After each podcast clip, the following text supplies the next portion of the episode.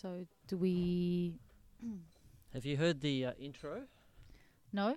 Get it going. Hang on, I gotta find my phone. We're recording. One second. Where's my phone?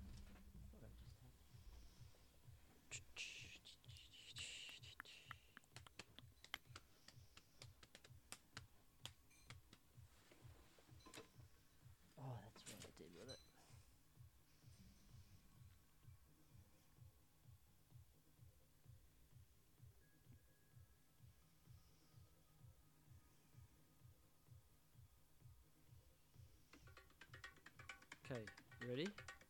Yep.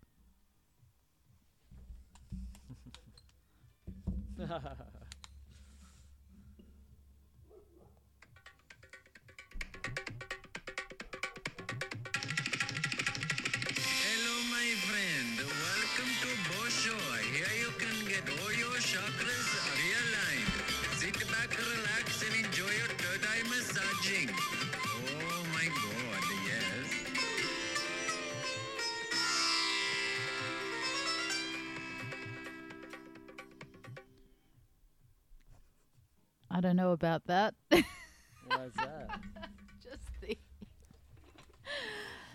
I think it's beautiful. I travelled in India a year, and uh, I mean, yeah, the I think the Indians have a very good sense of humour. Anyway, oh, I I love it. They'd love it. Yeah, they wouldn't handle. I mean, I, they would be able to handle that because they're very transcendent people. So I'm uh, I'm very much on in the future we being in a world where people can be anything they want to be and people don't get hurt feelings.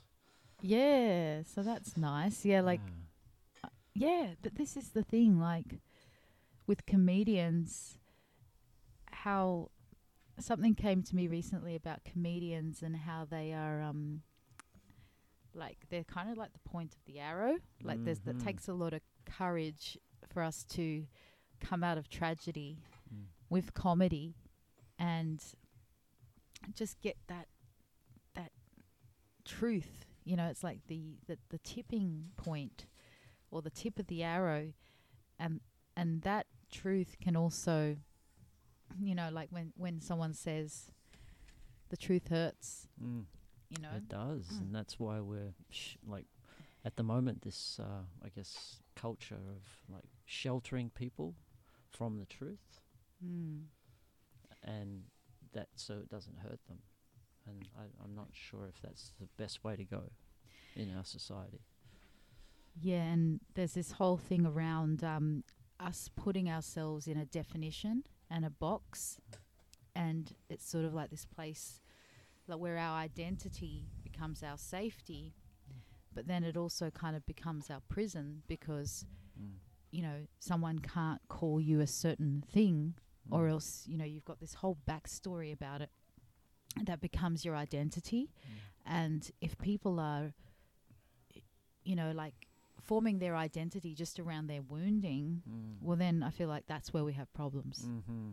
Yeah, that's right. People can't express their true self if there's all these little boundaries or walls that we have to play towards.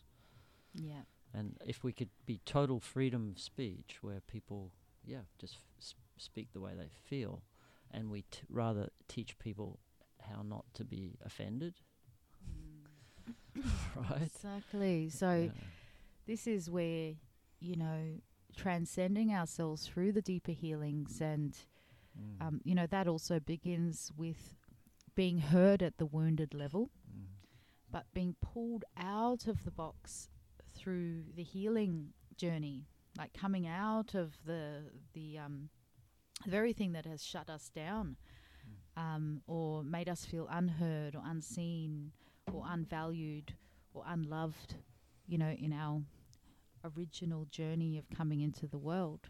So I feel like the the tender guidance of bringing people through the healing process of first being attended to at that level of the fracture mhm, and then realizing that the fracture is not you you are identifying yourself through the fracture mhm, and can you see your light shining through the fracture And Mhm. can you know yourself as that light? Mm. Yeah, totally. Yeah, that's what we have to teach people, Mm. right? And Yeah. and guide them through those processes. Mm. Mm.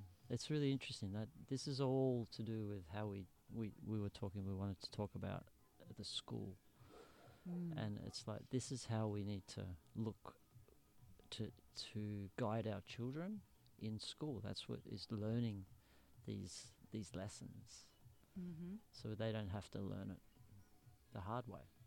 Yeah. Yeah, Yeah. we can teach them those to raise raise their wisdom to a point where they they can deal with trauma a lot easier. They're more they sort of know there's a knowing there that, that when trauma occurs that they don't fully descend into it. Yeah, so Yeah. what I Mm. was saying about like how we raise children that's like a crucial thing is how they deal with trauma, how they heal themselves. Yeah. Mm. Like I don't know if we even talked about it at school Well, the school. the way the to. school system has sort of been set up um, is sort of just everybody's in thrown into a space together without enough guidelines, I guess, that monitor um, and guide the children at that nucleus level. And yeah, I myself have had a lot of realizations about the issues of our education and just even the things that we're learning in school when we're not really ready to really tackle some of those subjects or go in there. Like, there's so much more that we could be observing and learning at, at the space that we. For example, you know, like I remember be qu- being quite a, like, had a massive imagination, and I would have just loved to walk into the schoolroom and, you know, just start playing or discussing or going into, like, you know, that space that was really flowing for me in those early times. Because I find for me, like, and this is where we look at the different stages and different um, types of minds and um, what do you call it? Um, temperaments. Different people have temperaments. Some people come in quite organized and studious, you know, even as a child, and this is where it gets really interesting, you know, and and that can be cultivated, and then an encouragement for those kids to also come out of their out of their comfort zone, and go into more of a a space of play. So you're kind of like encouraging people to go into the spaces that they they do find comfortable in order to come out, but then also places that they may be like almost like an encouragement to try new things as well. Um, yeah, but I feel like with this school system that we we see today, um, I sort of because I'm an astrologer, I realize that there's a there's twelve really key com- compartments or aspects of life and and in the w- in the realm of spirit and under, understanding ourselves through the elements of earth air fire water and knowing that we are first a spirit and you know quantum physics energy works all of that is teaching us that um, from today that you know the spirit is in your body. Like you're not a body with a spirit. Your spirit is your body is in the spirit. So if children are for example you know taught meditation and to attune into energy through sound and breath at a young age they can access these parts of themselves that they that they can be very attuned to rather than having just this whole world of theories and facts and words and th- thrown on them you know as the only curriculum. I'm not saying it can't be a part of it but there is there's just so much more to our being you know that i find um, needs nurturing. And with astrology i found the first uh, thing is to know thyself. So to know myself i'm i'm energy. I can do anything. I am light. Then oh i have a body. Oh i have lungs. I breathe. I breathe air. So breath. Breath is very important. Oh, I have a mind, I speak, I speak, I learn, I can communicate, I can listen, I can talk. Oh, I feel. And the fourth house where in astrology it's like I feel, you know, so you know, even just talking about feelings never became a thing at school. Like like the whole feeling body gets avo- uh, avoided, you know, and then there's so many people that shut down at a young age because they're feeling all these things, but there's no space for compassion or understanding. And uh, the other point um, I wanted to make was when you look at the school ground uh, on a societal level, you're actually dealing with all these innocent children who are a product of their parents' thinking Mhm. in the school ground you Mhm. know and that's where you see sort of the hierarchical thing and you know if a child is bullied at home then they might naturally just be a bit of a bully at school because they have they're kind of in a bit of a hard knock situation with their dad and their mum or how, how they're treated at home is a bit harder Mhm. than you know someone else who's you know more cultivated and cared for. Um, and this is where you get the interesting play that pl- that plays out within the school. And I've just thought it's quite brutal um, what you see happen there, and it's like some of our earliest learning. But if we had the guidance to, you know, give them a good start, Mm. those children can grow up to Mm. be so much stronger in the world, Mhm. you know. So yeah, back basically on that note, it's like, how do we cultivate the growth Mm. of education? Mm. from children who are just thrusted into school Mm. Who carry a template that their parents have given them and are those parents conscious are those parents giving instilling good values Mhm. in their children Mhm.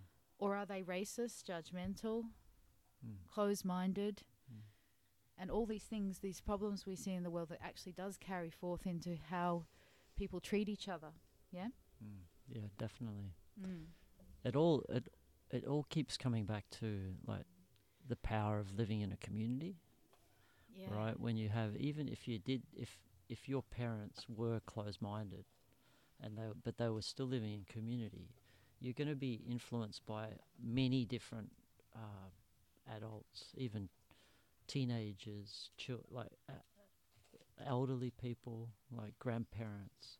Like there's so much influence when you live in a community yeah right? And that's that's where the power for children is. I feel like it's the community living, but also then having a school system that is all based around uh, raising a child's consciousness.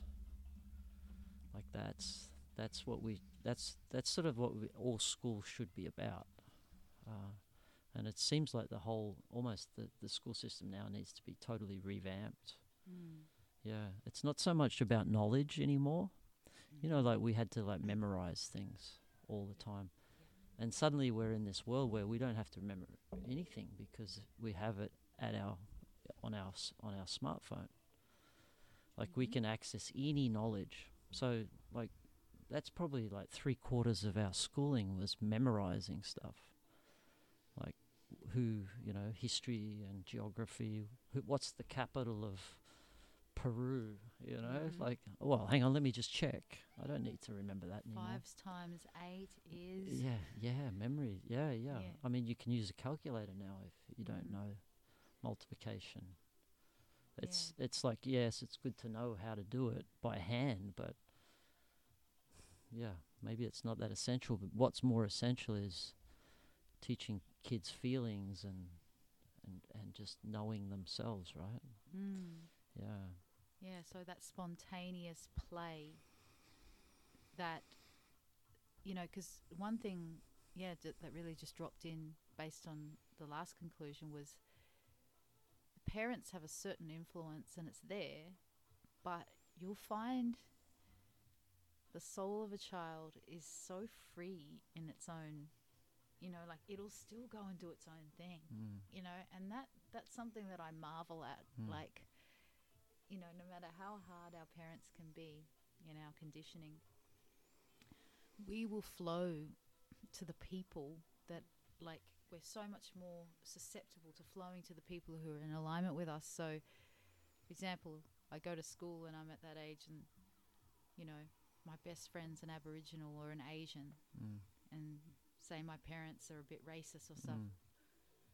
You know, there's a lot of that that goes on that, Right. I, that I found to be quite a marvel um, in Sydney because I noticed um, it's it's just a it's not like it's not a Caucasian thing, it's not an Asian thing, it's a human thing. I feel Mm. like like racism is a human thing, Mm. and it's just any anyone who looks or acts a bit differently to you, different language, we on the ego level have to define it, Mm. and then as soon as we define, we separate, and then and then that's how we create the division between, and then and then racism is racism is born from there, you know. Mhm. Um, but one thing I started noticing on the trains in Sydney, you know, where you have like a really high population of Asian people in Chatswood, and you're sort of going into different restaurants, and you notice the parents, they've all migrated here, Mm. but a lot of them have chosen not to learn English, you know? Mhm. They're very much in their culture, but have a stubbornness around, you know, Mhm. but their kids, they all the children Mm. have no choice, you know. Yeah. So then you see the, all the kids are going to school, they're learning English, they're becoming super progressive. Mm. And one thing I marveled at was you would see an African, an Asian, and a white, you know, and a, and a ginger all sitting together like Mm. best friends Mm. on the train, Mm. and I would be like, yes, it's just going to take time you Mm. know, as we crack through these Mm. illusions that are sort of a blink of an eye Mm. in the cosmic blink in time, even though it's taken so long to see the shift. Mm. Um, you know, even back then, it was probably over 10 years ago that I saw that, and I was like, these are the kids of the future. These are the kids that are all bridging the gap, Mhm. you know, like by having such a mixed plethora of friends that they engage with, and there's Mm. you know what I mean? That's just my friend, and, and I love my friend, and Mm. it doesn't matter if he's black, white, whatever, you know, like, yeah. So I, I think we're going to see it, and in certain areas we don't see the shifts, and we, we, we know that we do have a problem. Um, but on that note, we can't backpedal either. We've we've just got to keep moving forward now Mm. into these spaces where innovators and thinkers and Mm. teachers that have already seen the problem for a long time are now Mm. stepping in and like Mm. going, okay, like what is the best way to learn? You know, Mm. like you know, uh, even learning a language, like there was a backwards way of that with it, where it's all like theory, and you're trying to like articulate the words, but you know, how do we learn language? We learn it all by listening. Mm. So the best way to even learn a language is by listening, by Mm. by engaging in it, by by having those like awkward steps. Mm. You know, being walking a little bit like Mm. like your first you know steps to walking can be a bit awkward and a bit you know unstable.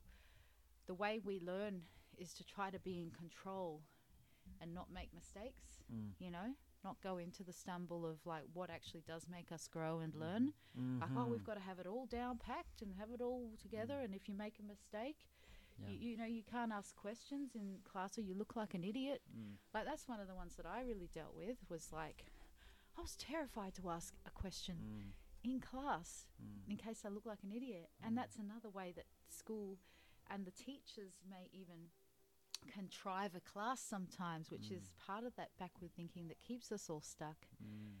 and in that in that fear Mm. of growth like Mm. what what it is to grow through understanding and and have making mistakes and falling over and getting up and just Mm. say hey it's okay you know we're Mm. all in this together Yeah. Yeah, we Um, should encourage people to make mistakes, yeah right? Yeah. Like it should be, hey, you gave it a go. You got it wrong, but hey, at least you tried. Yeah, Right? Rather again, than be afraid another go. to be wrong. have another go Have another You'll go. Yeah. right that's time. that's actually something we should teach kids. That's a like a core thing. Learn how to make a mistake and learn from it. Because every mistake we do is is a, a learning. Like that's what uh, people say with small like when they've created their own businesses. Like it's taken them three or four businesses that have failed before they get a successful one. But all the learnings from those three failed ones got them to that success. So you, like we have to make mistakes. Yeah, and and trying and falling over and go, getting back up again is kind of the things we do in the playground Mm, when no one's watching us and saying, mm, "Hey, you shouldn't have fallen over." mm, But we're kind of naturally doing all of that as we're kind of gaining our steps, you know. mm-hmm. And then it's like, then it's on the action level at all different levels in our life. We've got to allow for. Yeah, well, that's one of like on that note, like that's one of the biggest things I've learnt from people who have walked. They're they're walking ahead of me on the path, and they always say like, your mistakes lead lead to your successes. Mm-hmm. Like, don't be afraid to fail. Is like what many people who are very successful today will, will tell you. You Mm. know, so Mm.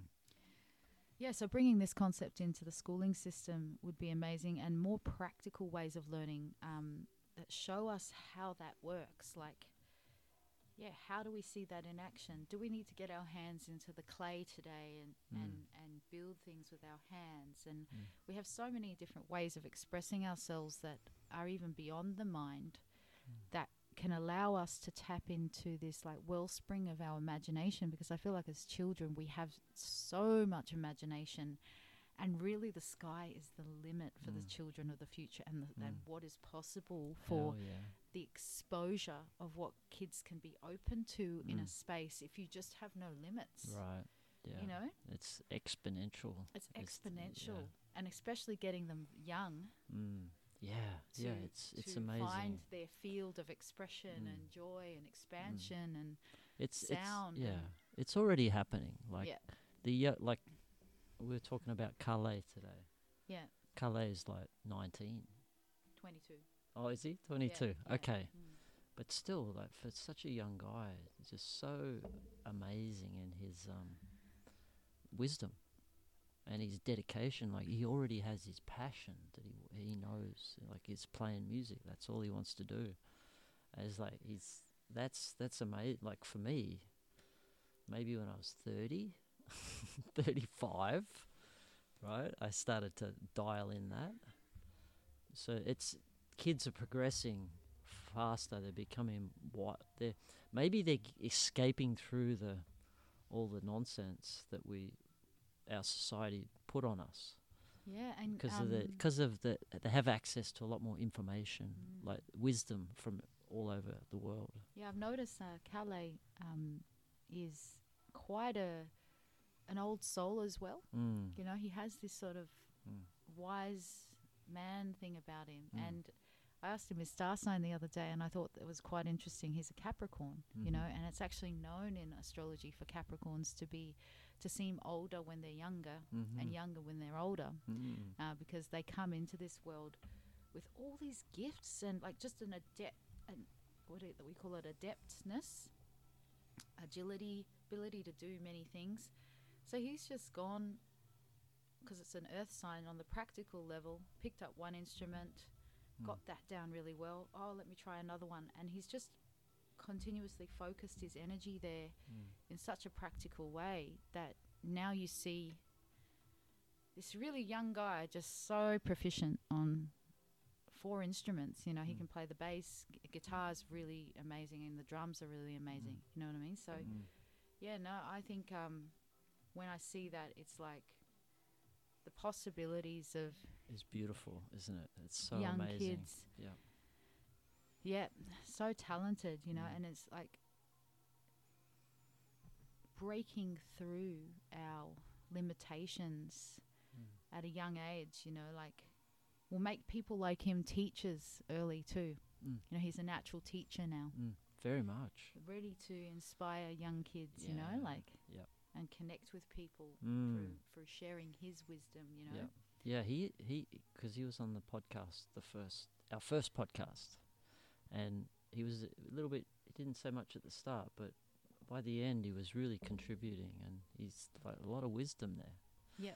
You know, and that's that's amazing to see. Yeah, And I feel think that you with can- him like a solid cat, yeah, you know. yeah, that's right. And, and you see that though with younger and younger uh, kids. Yeah. Like there's a few uh, the girls, uh, Amora, Yeah. uh, like those little girls have been to come into festivals Yes. their whole life. Yeah. And they're just so comfortable around people. They're so confident. Yeah. Like sh- I, I got a face painting Yeah. done uh, with fluorescent paint. yeah. from her- uh, from her- coexist. Yeah, coexist. Yeah. And uh, her mum did the painting, and then Amore come up and it's like, "Oh, mummy, you need to use more white." And so she just like put the, took the brush out and started doing doing my face. Yeah. Like she just could see, she had the confidence to see that okay, we need to do some more work here or here. It's, I was like, wow, that's like Yep. for an eight-year-old, that's insane. Exactly. And Yeah. and and back to what you were saying about community. Um, the community raises the children. Mm-hmm. um, I was at my sister's place last night, and my our cousin and our sister have moved in together, and cousin has had a has got a daughter, and just seeing the other like my my sister and her partner interacting with the girl, and they're kind of all living in this really big house, and I Mhm. just saw how that's so perfect for the little girl to have interaction with all those people Mm. and then there's there's the animals Mm. and then there's that break of up of the dynamic that can be quite close with just the mum and the daughter Mm. And just how it gives the mum a little bit of a break having a few other people for the kid to interact with Mhm. but then you see a whole dynamic there hello gorgeous the cats have come in Cat. they've found. They've just found this place. They've never been here before. Yeah, so community really does raise the children, and the more exposure we have to different dynamic adults that can really guide and um, expand the space of what a the capacity of a child because children are like just have such a big capacity for so much you know at a, at a young age so I, yeah, I just love it, and I just think you know you see such an improvement. Um, and yeah, you know, like children are just going to have their tantrums and all that kind of stuff. You know, like it's just it's just part of growing up, the growing pains. Um, but when you've got a little bit more, you know, the the community to raise the children, you have a little bit more humility that grows in the child as well, and the ability to interact and not be so self-centered like to come out of a self sense of like they're getting so much attention from so many people because Mm. children need attention Mm. like and it's not a bad thing it's a Mm. beautiful thing it's just Mhm. that they need like they're like a little light that is just going hey Mm. like Yeah, I want to know. Tell me this. Tell i'm me that. learning Yeah. i'm growing and Yep. i'm little Yeah. They do need so much. Because they- they're just like downloading everything so fast. their capacity to to offer them mm. so much is is just incredible. So yeah, like it's really moving seeing yeah, children having more more in their their scope. It's Mm. like a scope that they have with Mm. with more community and Mm. more people helping them grow Mm. within a safe environment, within an encouraging environment. Yeah, yeah, Yeah. It's it's so powerful.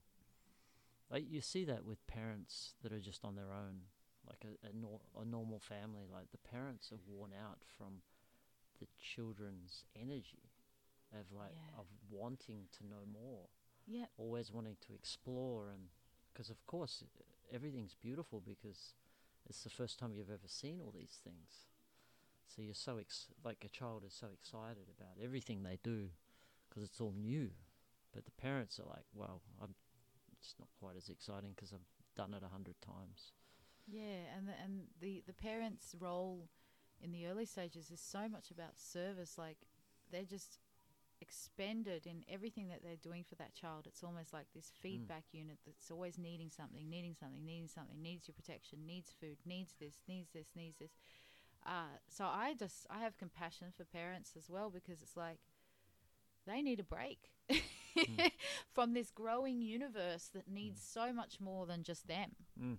you know it, it needs a network it needs a community it's like Mm. that's why i think you know like with home life coming up you know the it being a, a family event it's Mm. just that's what home life is it's like Mm. everybody in one place there's no discrimination No, it's a, like a big, a spectrum of children, teenagers, Yeah. exactly. I guess middle aged, Yeah, and, and, then older age. yeah, Like that's y- I young th- adults, yeah children, more it's and it's- babies, children, um, teenagers, young adults, mm, a little bit more older adults, and then continuing on. You know, like yeah, totally. But then that just balances things so beautifully because it, like our society now, like we don't interact with older people.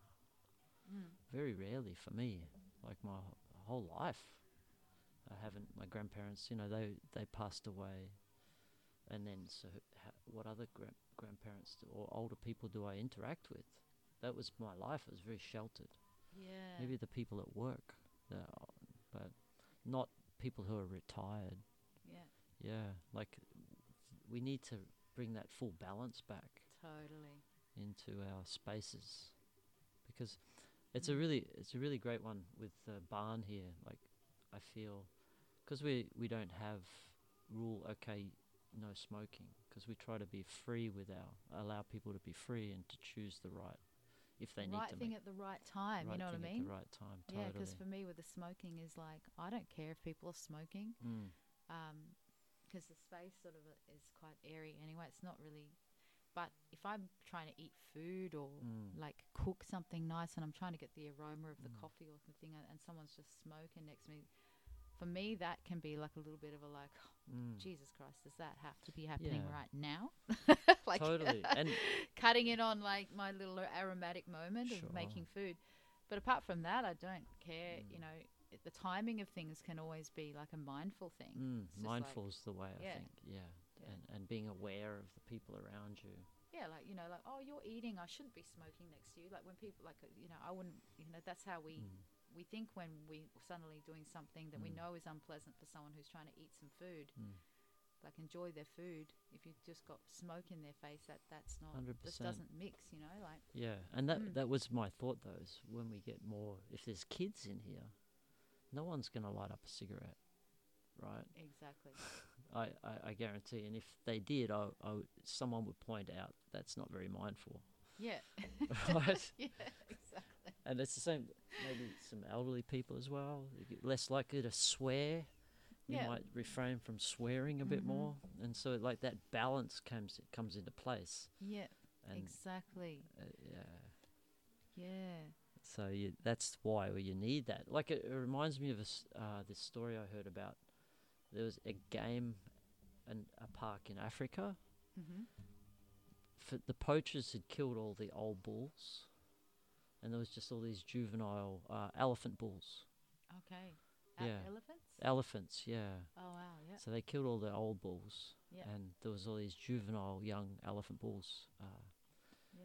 And they started killing the rhinoceroses, and like, like, they just started misbehaving. Oh. They like they just because they had no one, they had no older elephant to look after them. So they bought this old bull from another park into this park, and he they s- they started behaving again. okay. Yeah, Yeah. Yeah, right. he- he- right. right. So it's like this balance. You got to have the balance of Yeah, old and young. The unruliness of the young. Yeah, um, yeah. can get out of control. right You know, and that is that when you've lost the wisdom. Yeah, but Yeah. that's that note on, um, you know, the war that we see in the world. They say that the immaturity of a man who will launch war or pull out a gun is like a juvenile child. Mm-hmm. He has no control of his ability to temper his anger Mm. and his choices. Mm. So you mean yeah? You mean can't, like, so, pull a so gun even though they're grown anger. men, it's actually juvenile behavior. yeah. It's it's very immature behavior. It's not Sure. well thought out. There's And no so it's- respect. It's, like to actually just, you know, shamelessly take the life of another person Mm. is something that I guess that juvenile um, Mm. mentality doesn't think about Mm. those things at this point. Right. It doesn't think that oh my actions are affecting or you know to be able to make that reflection of putting yourself in someone else's shoes Mm. you know Sure. so it's just like no that guy's pissed me off boom kill you know um, and that's what they say like you know people that go to war that launch wars on other countries are it's juvenile. Mm. It's actually like it it shows humanity Mm. like having that much power, Mm. but still holding the mind of Right. a juvenile action. Yep. Like And the And you could just put the it fact those elephants killed the rhinoceros. Right. Rhinoceros. That's just unheard of. Right. Normally. Yeah. You know, like Yeah. mm, Yeah. Mm. yeah, so interesting. But yeah, they do say, you know, like I I've heard, you know, other, you know, great minds sort of speaking about like when we see man with great power in the Mm. world now and his ability to hold it and Mm. handle it, Mm. it pretty much just shows us where we're at in our evolution, Mm-hmm. you know? mm-hmm. like where we we can actually always see okay well no we've still got some learning to do oh we've got a lot of learning to Mm. do like you know a lot of it. a lot Yeah. you know because that's you know that's our our ability to Mm. hold power Mm. and then direct it in powerful ways Mm. that serve a bigger vision Mm. that's just you know we can see where we can go Mm. when a man actually can take his his I or his ego into more of a super consciousness Mm-hmm. that transcends the need to have all the power for himself Mm. or to or to see it as limited Mm. like power is limited because I Mhm. think that's you know like when you think of people who are really in the high end of business and they're moving big big amounts of money and you know I think at that level of the game it becomes almost like a maniacal greed Mm. like a maniacal type of greed that's Mm. like, well, I've got this much, and that gives me this much power to move that, but at no cost shall I ever lose that. So I'll do everything I can because I can only see myself within this limit of what I have, you know? Mm. And um, Mm. even that kind of mentality projected even on a big bit of money will make them never even be able to see what they can do with the money that Mm. can really help so many many more people Mm. or so many more causes or like actually build worlds that Mm. just become a thriving Mm. space for humans Mm. rather than a destructive so Sure. really the the sense of power is is an illusion It's a total illusion. yeah And that's that's the thing. We're seeking power through the outside, through the world. Like I heard a great analogy from Osho. He said that. Uh, um, I just lost my thought. Osho Osho, good old Osho. Yeah, he, he had some beautiful channelings, didn't he? So he, he came up with one about the power of man. Did he? It was like man and his power. Oh, he came up with a lot of different things. Uh, uh, that's what he was saying about power. Well, what I was thinking about power is that it's an external thing.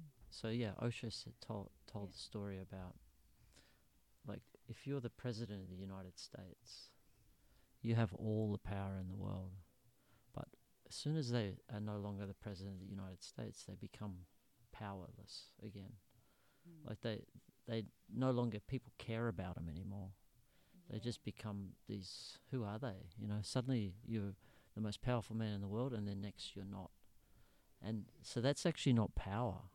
It's temporary. It's based on things like if you've got a, a billion dollars, you have power, right? But if the billion dollars goes away, the power goes. And so, real power is when you it's inside, like when you know your strength and you know your wisdom and you know who you are, that's power. Right? yes, That's yes, that's yes. where we become very powerful. Yeah. Mm. And uh, when man can realize his power at that fundamental level, and this is where it go does go into our ability to experience ourselves as spirit. Mm. You know, I think when he finds his power at that level of knowing that he is powerful, even in his smallness, Mm. Yes.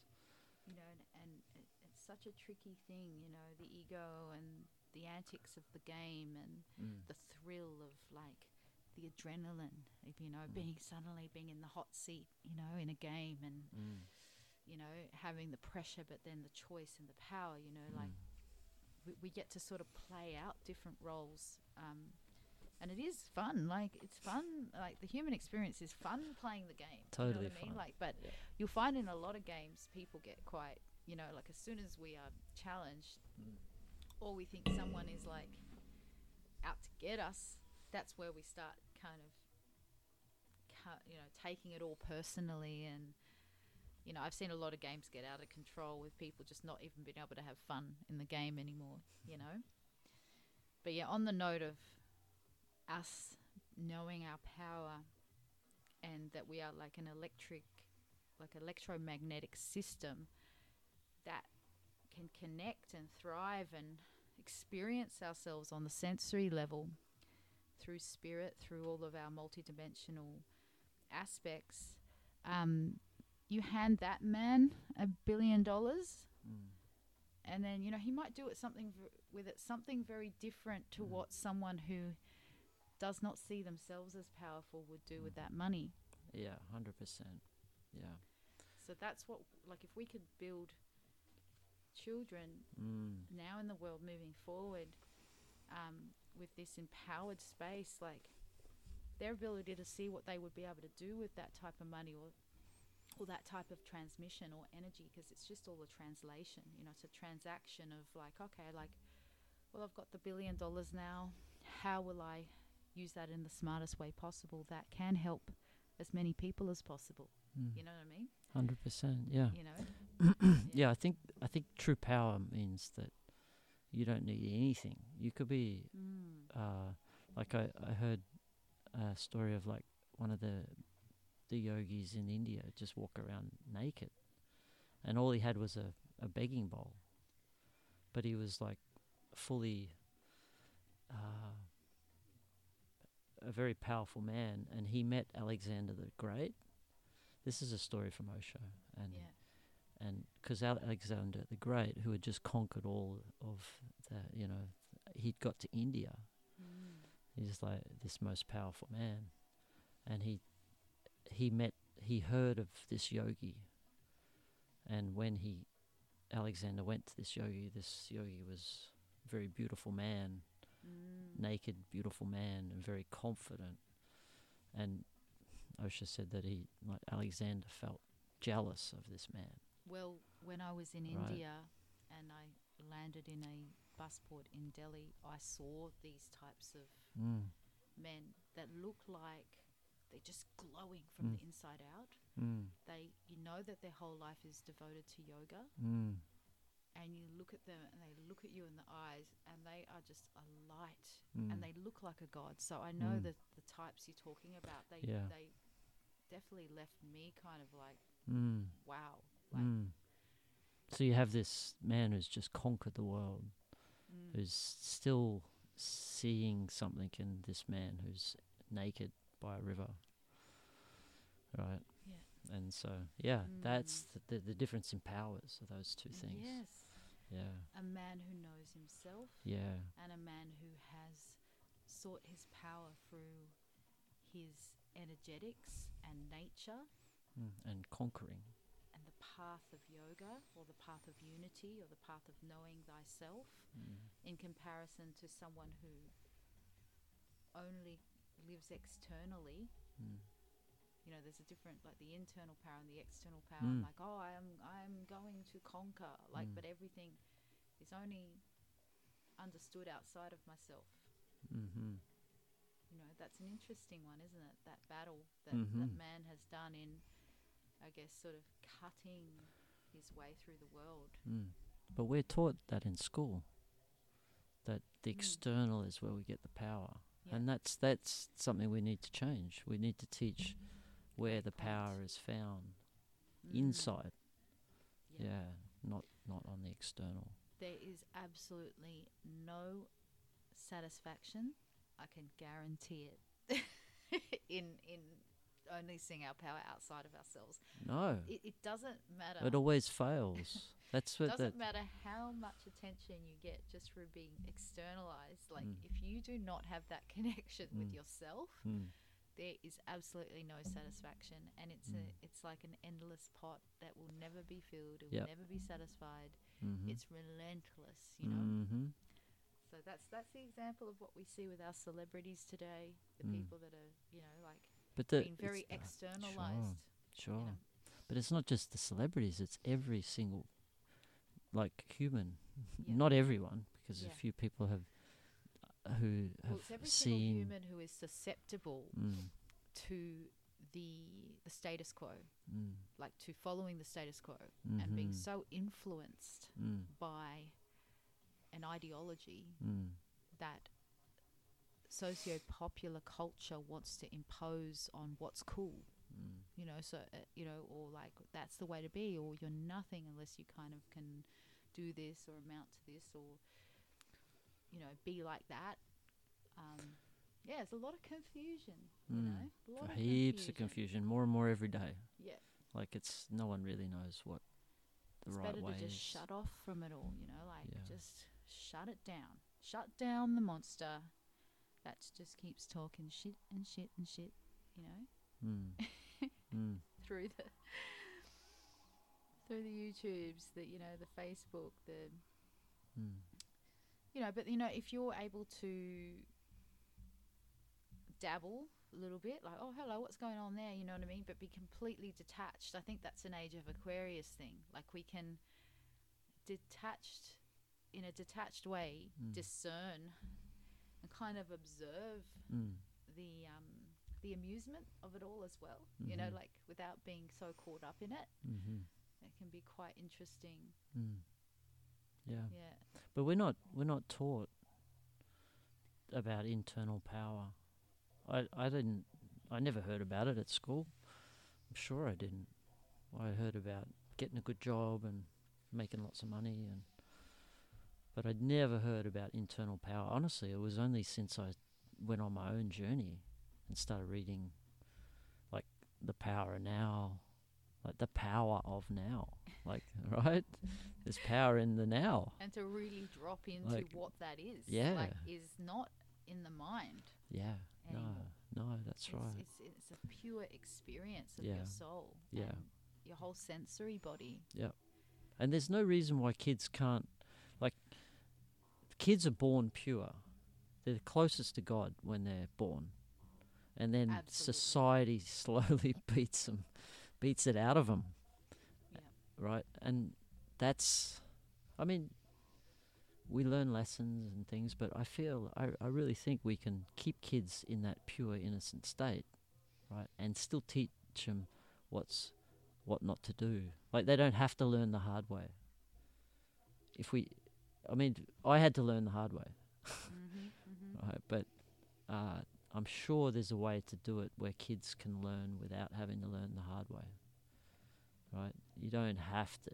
Like, you, you can teach kids that drinking alcohol to excess is not is not the way to go. Having a couple of drinks is is totally acceptable, but like without them having to go and get drunk for ten years before they realize.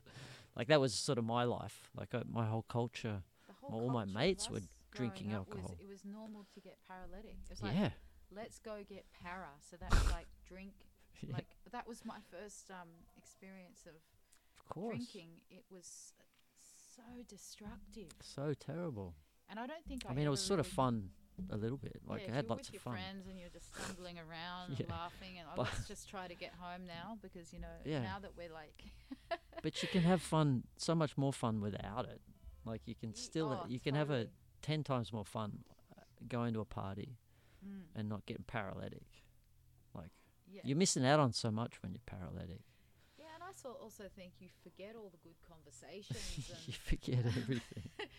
The actual moments that you know you should be m- remembering. You know, like I, th- I feel like the drinking culture um, isn't a, is a form of escapism, and it is like the fact it's so encouraged is is such a crutch for the wound of, of not knowing ourselves. I feel Mm. um, it's, it's part of that whole like oh here's a little bit of medicine and you know hey I have a drink you know like a drink will like drink will cheer you up you know you can relax a little bit oh that'll just get you out of your head Mm. and yeah like one or two drinks can be quite relaxing you know I, I- enjoy a good red wine every now and then for that for that reason um, red wine's beautiful, and I think yeah we should drink more it's a red medicine wine. I feel it is a medicine It's a Um, medicine. yeah, Yeah. but every like all medicines should be respected and not abused. And and I think all medicine, no matter what it is, um, when we abuse it, we we experience the. I guess it's just the imbalance of it. Mm. So you know, like even with like my friends that smoke tobacco, like I've been working on this event, and I, I was getting really wound up and stressed. And my friends said, and I don't smoke, but my friends said, roll, roll a little um, one of these, and I said it was like this organic tobacco, and I said, yeah, okay, maybe I need that. And then I I took a couple of puffs of it, and whew, Mm. I felt the relaxation, and I was like, okay, now I get it. Like why people do smoke. It it, it initially feels like it, it eases that slight bit of pressure and anxiety Mhm. in our body. Definitely, like the tobacco Mm. is a powerful plant. It's a sacred plant. Yeah, Like we've we've got to change that relationship we have with it because I, I there's a reason why people with mental illness are drawn towards cigarettes. And I'm not saying all cigarette smokers have mental illness. I'm just saying that there's there's something that helps with the calm, the body. Yeah. And I, I also read though that it's a, also a spiritual cleanser. Like the shamans use it for cleansing. it um, opens and cleans the um, the lens. Mm, So right, your your mirror. yeah, so when you and, and this is why I do like a puff of tobacco Hmm. sometimes, especially when I'm working shamanically, because like it, um, you take a couple of puffs and it just opens the doorway. Oh yeah, opens the doorway. Mm. Um, like they do it before um, doing ayahuasca and things like that as well, because it clears Mm. clears the way Mm. and um, it's used for prayer. So sometimes someone who smokes a little bit more for the, the relief of anxiety, they'll have a cigarette, and I I'm not so dependent on it, but I'll be like, oh, give me a puff of that, and then I'll take a couple of puffs, and then I'll do my prayer. I'll just send my prayers forth because I understand it as a prayer medicine. Mm-hmm. And on that note, because it did actually calm me down the other day, I thought, oh, maybe I just need a little bit for those nights when the the anxiety does build up in me. Sometimes it's not there all the time. I know how to maintain it, but I do have sometimes where I just, yeah, I probably just need a little bit of tobacco just for that reason. Mm. Yeah, I, I'm. Just I've been experim- experimenting with it for maybe like six months now.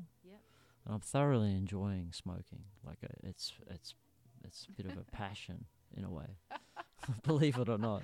and it's like great. Like at yeah. least you're doing it with like a, a Yeah. you know like a joy rather than there's no oh this yeah dirt stick it's killing me. Yeah, and, uh, yeah exactly. I'm in a fight with you. and there's like tobacco. guilt. Let's have a wrestle. I shouldn't know. be smoking, but I'm having you. You know, like rather than that, like throw that out and say I'm Yeah. enjoying the the process. And I also like Mm. using it as a tool to help, just to give me awareness of how uh, addiction, or or like, yeah, that the power of uh, addiction, the power, the draw of tobacco. Like it's a really powerful draw that it has on on Mm. the humans draw of stimulants. stimulants yeah but it's also but it's desire so this it's like you can really understand desire from smoking a cigarette and not having a cigarette like and understanding how the body comes into how it starts to change you get a little bit of anxiety in the chest because you haven't got any cigarettes and then what, just being aware of that i think you can use that then Yeah. to be a mirror for other desires, Yes. which we all there's desires for everything. So it's like food, especially food is a big one Food's Mhm. a huge desire, right? For for a lot of us, it's like this. You know, you need some chocolate, so it's like Yeah. and that's Oh, another. as soon as you've said chocolate, like, Yeah. where is my chocolate? you gave me some here. Do you want I some? I didn't even know I needed it till you said. it. Like now this is how desire works, right? this is. It's like these subtle intentions. If like it's not there, you might forget about it. But if Yeah. it's in your face, it's like, oh, It's I there. might need that. yeah. It's like when you go into the city and you, you, you walk into the shops Mm. you start seeing these things and you're like, I didn't even know I needed that. Right, I saw it. yeah, oh, that's yeah. cute. Uh, like, you know, or whatever. Like, especially Ah. uh, us females and bags and different little things, like little accessories that'll just funk up our style, you know, like yeah. we Yeah. just fall for it. You Yeah. know, like, Totally. Jesus Christ, can I just unsee that and then I don't even need to spend on me all these excessive accessories, you yeah, know? sure. But that's desire, and and so you can you can you think it's like observe it. Distraction, like, like you know, there's if we're going to talk about sorry, if we're going to talk about desire, like Yeah. distraction, Yeah. you know, and then like alluring, it's like you know, being in the devil's lair, Mm-hmm. You know, like how like you you're trying to walk through and you're trying to focus on gold, Mm. you know, Mm. at the end of this trail, Mm. and then you see all these other little dazzling things coming at you, Yeah, like taking like- you off the trail. you know, Totally. that's. I That feel would be- that's how the universe works. It's like it's always just, you know, if you've got this, you're going for the goal, mm. and there's always these little things. It's like how determined are you for, to get to that goal? Yeah, because this will pull you off it, and that, that all these things come to do that, and that's just how the universe works. It's like, you know, it's the hero's journey. The mm-hmm. the you know the knight going to slay the dragon for the Mhm. princess.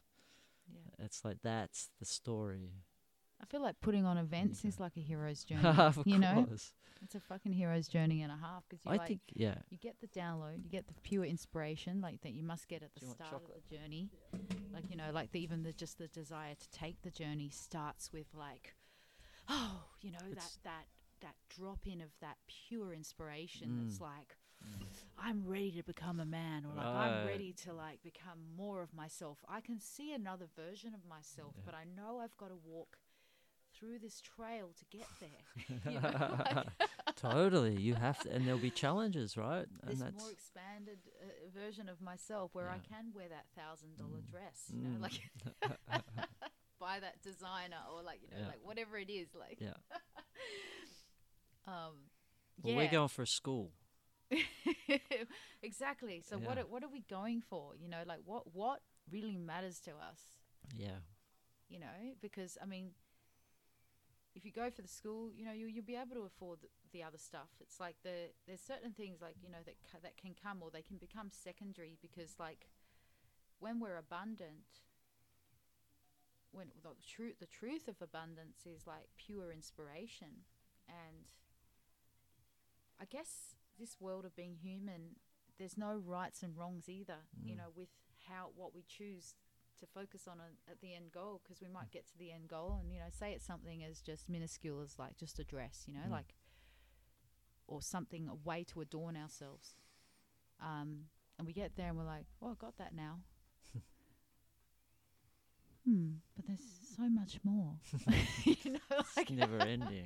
like so yeah something like the school is like whoa that's a leap that's a like a Mm. quantum leap in our Mm, values mm, because we're saying I want to build something that will change the way schools are, like the way the whole ha- the way energy actually is communicated and nourishes a whole collective.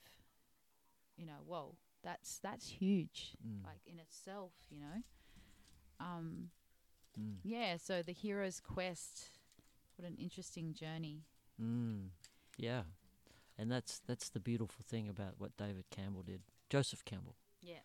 He Yeah. said that like he, he said that in he looked at all the Mm. the fables from all the different cultures and they're all telling the same sto- type of story of you know you're going for the gold or the and you go on a journey before you get the gold it doesn't just it's not just put in your lap yeah And then you you could, we could teach kids that that's a, like you've got to. It's not always going to be easy.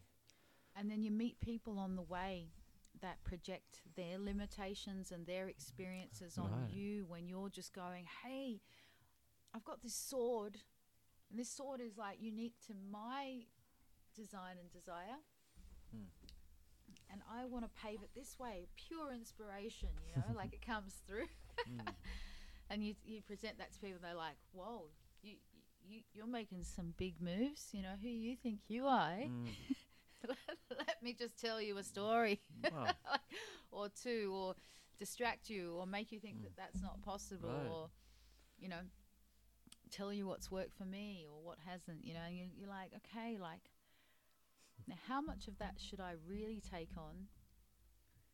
Um, can I take a grain of, you know, just a grain of salt from that, like a little thing out of other people's book, but still say, I'm going to listen to you, but no matter what you tell me, I'm still going to do it my way, Mm. you know? And even if that is a few adju- adjustments, but, you know, I think there's a thing with pure faith and and then being able to dance with what we call the like it's like dancing with the the wind of change or like the, s- the slight changes in you know oh a little bit of a change of the game plan Mm-hmm.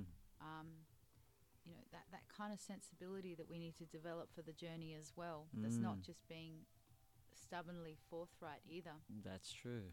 Yeah, that's good to point out that because the Mm. your as you go on the journey, the treasure may change. mm-hmm. Like what you you think you want, when you're halfway down the journey, you you realize, well, actually, I want more than I want. I want more, Mm-hmm. or it's different. It's like you your horizons can ex- you're starting on a s- with a small horizon of seeing, and as you go on the journey, your horizons get larger and larger because you're being successful on the journey. You, yeah, yeah so it's like yeah. exactly so so the quest is never over. And you know anyone who you know thinks oh you know like oh that's it. I've um, got to a place now where i've learnt so much. I think i have the universe in a nutshell and i'm just going to stop and drop. I've got nothing else to learn. Right. I feel like you know we dig ourselves a hole. I feel like the the more humble we are, and the what, what is that saying? The the more we know, the more we realize we don't know, or something Yeah, like this. Like the more we know, we- the more we realize, the less we know. yeah. Yeah. So we, if we can have that humility, I th- I feel like humility is such a beautiful thing. Mm-hmm. It's like it basically says, I trust in my light and my divine intelligence to show me, but I am always open to learning from everything that comes to me. Mm. I'm always open to the flexibility of taking in from the people around me, no Mm. matter how big or small or significant or minuscule. Um, humility is like a ha- has an awareness that knows I'm always growing. Mm. There's always new t- um, ways to see, terrain to Mm. you know explore. Yeah. So Yeah, it's very important to know that you don't know. Like that's, I think that's the core tenet. Really, it's Mhm. like, uh, the because I heard an analogy by Osho yeah, of uh it's like our minds if you if you compare it to the the infinite nature of the universe the infinite wisdom of the universe like it's like a cup a small cup in an you, you're in the ocean and you take a small cup of water and that's the the mind uh, but the ocean is infinite like in comparison yeah. and there's there's no way that our minds can know anything Mm. like there's no way and and so like understanding that is is very helpful because what we're taught in school is that we know everything. We are the we are the um, like science is so precise and all these things, but nothing is. I don't. I don't believe. I- I think we're always going to be surprised. New information is going to come out. It's because it's just so infinite. Like we, we're going to always be discovering new stuff, which is really cool, right? That makes for a great adventure. We just never. You can never stop learning. Mm. Yeah. Mm. Yeah. And it's the way I look at it that sort of just dropped in is like the mind is kind of a great tool Mm. for perception. mm-hmm. It sort of holds the lens of how we perceive and then also the assimilation of information. But that's it. Mm. Like everything else that is life is beyond the mind. Mm. So, Yeah. but we, if we go back to sort of how we've been conditioned, Mm. we have created a culture that is just purely mind focused. Yeah. Very much logic, logic, and logic, logic, systems, um, the thinker, right? uh, cruelty, because you know the mind, because the mind doesn't feel. i- If if it's given that much power, it Right. has the ability to be very insensitive, Mm. be cruel, Mm-hmm. and like when it gets out of hand, when it's just pure mind, Mm. You know that's why we have a lot of mental health issues in the world. Right. Because like the mind's got out of control. people need to come back to the body, like they need to Mm. come back to their truth, their self, their senses. Like, wh- you know, when we ca- say I'm coming back to my senses, you know, Mm. like I'm actually coming back to my feet, my feet sitting here on the earth, and oh, my belly, there's warmth there, and Mm.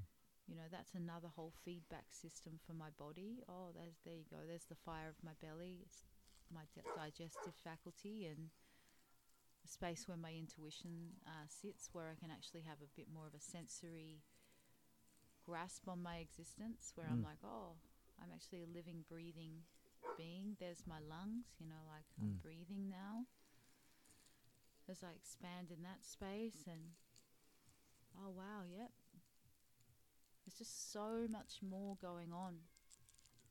And the mind is just so small. Mm. And the more that our mind can just take that back seat to this whole experience of ourselves in the world, that's how we really become fully human. Like, that's how we actually shine our colors, our light, and you know, tap into the presence like those Mm. yogis that Mm. that have become full on sensory Mm. beings of light. Like they they've detoxed their body. They pure. They stay very pure. You know, with their yogic practice and their Mm. breath. And you look at them and they're like probably hundred years old, and they look thirty. You know, Sure. it's just Yeah. ridiculous what we have the capacity for Mm-hmm. through through the the mind is a is really a great power because it is like when we look at the eight, the figure eight. So the body is the bottom of the eight, and the mind is the top. And if the mind is connected to the crown, and the crown is also open to tr- to receiving vibration through the sun and the cosmos, we have transcendence of the mind at that point. So mm. there's this full transcendence of the mind being a limit because we are able to channel information. So as we, as we experience the, the the mind beyond the body, we're able to channel vibration through the top of our head from a very open space mind because um, I guess you you know when you experience um, the brain you get the frontal lobe and you know when there's a lot of pressure there you, that's just too much controlled type thinking it's like that thinking that can't let go you know and then and then we have the, the back lobe and the hypothalamus but the brain is like this incredible space to be really understood and explored as well. Mm. Um, that can help us also tap into so much more within our body. And then the body, the same. The body also helps us then experience our mind and even sensations through the mind. Like the brain can actually access dopamine, serotonin, endorphins, you know, the release of these things that it all kind of happens in the chemistry of the, the mind's ability to tap into the body and start to breathe deeper and to let go really. Like you know the, like the more we can let go we can then access altered states. The more we it's, it's almost like the mind is like this like focal point that needs to be transcended in order for us to experience great things. Mm-hmm. i'm going to kind of I think that that's about it. chat into a nutshell, but Yeah. it's so, so important as well. Yep. But needs Yep. to be understood that it cannot dominate the experience Mm. because it, or it takes away from the experience, Totally. blocks the experience. You know. Yeah. Yeah. Yeah, I um what did I hear? The mind is like a puppy. If you don't train it, it'll shit all over the place.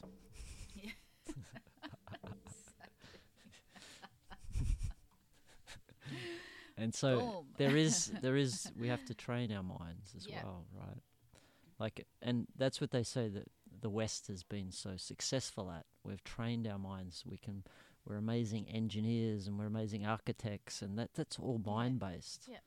Right? To be able to put to design It's all left brain, it's all left brain. Yeah, Yeah. logical logical Yeah. thinking. and then you mix Linear that with a bit of right thinking. brain. That's when you get kind of like, structures like the pyramids. or, Beautiful. know, like yeah, that's right. That's where we get these beautiful Yeah. structures because we're like, let's take Mm. like that's pure zone. Yep. But it's right, merging the brain. two together and and that's what they say with the east the like the indians and the chinese the zen and the japanese they've all been focusing on the dropping the mind Yeah.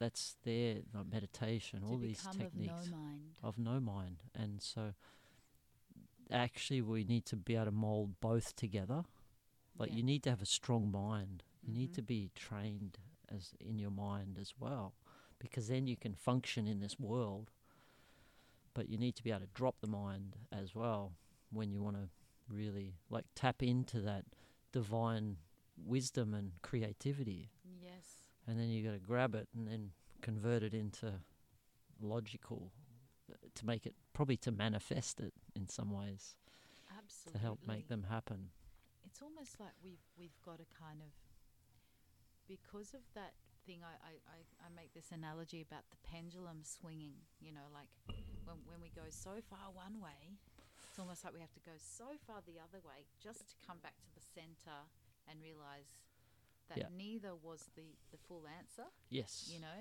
and so like what you're saying like i guess the west sorry the, the east needed to teach the west just become of no mind yeah and uh, we yeah we've we've had to become the body Yeah. and uh, you know experience your peace and your transcendence through the body mm, in in that space of pure simple um, seeing the universe through that simple you know wonder like the wonder of simpleness you know? Mhm, um, but at the point of being human and and knowing what we're capable of you know Yeah. uh, that's where we can say okay now that you have mastered that space mm, how do you want to grow from there? Mm, you know mm, on the path of growth like Mm. if i can find the middle way mm, that's why i love the teachings of the Tao. have you Mhm. have you gotten into much of Mhm. the Tao? yes yeah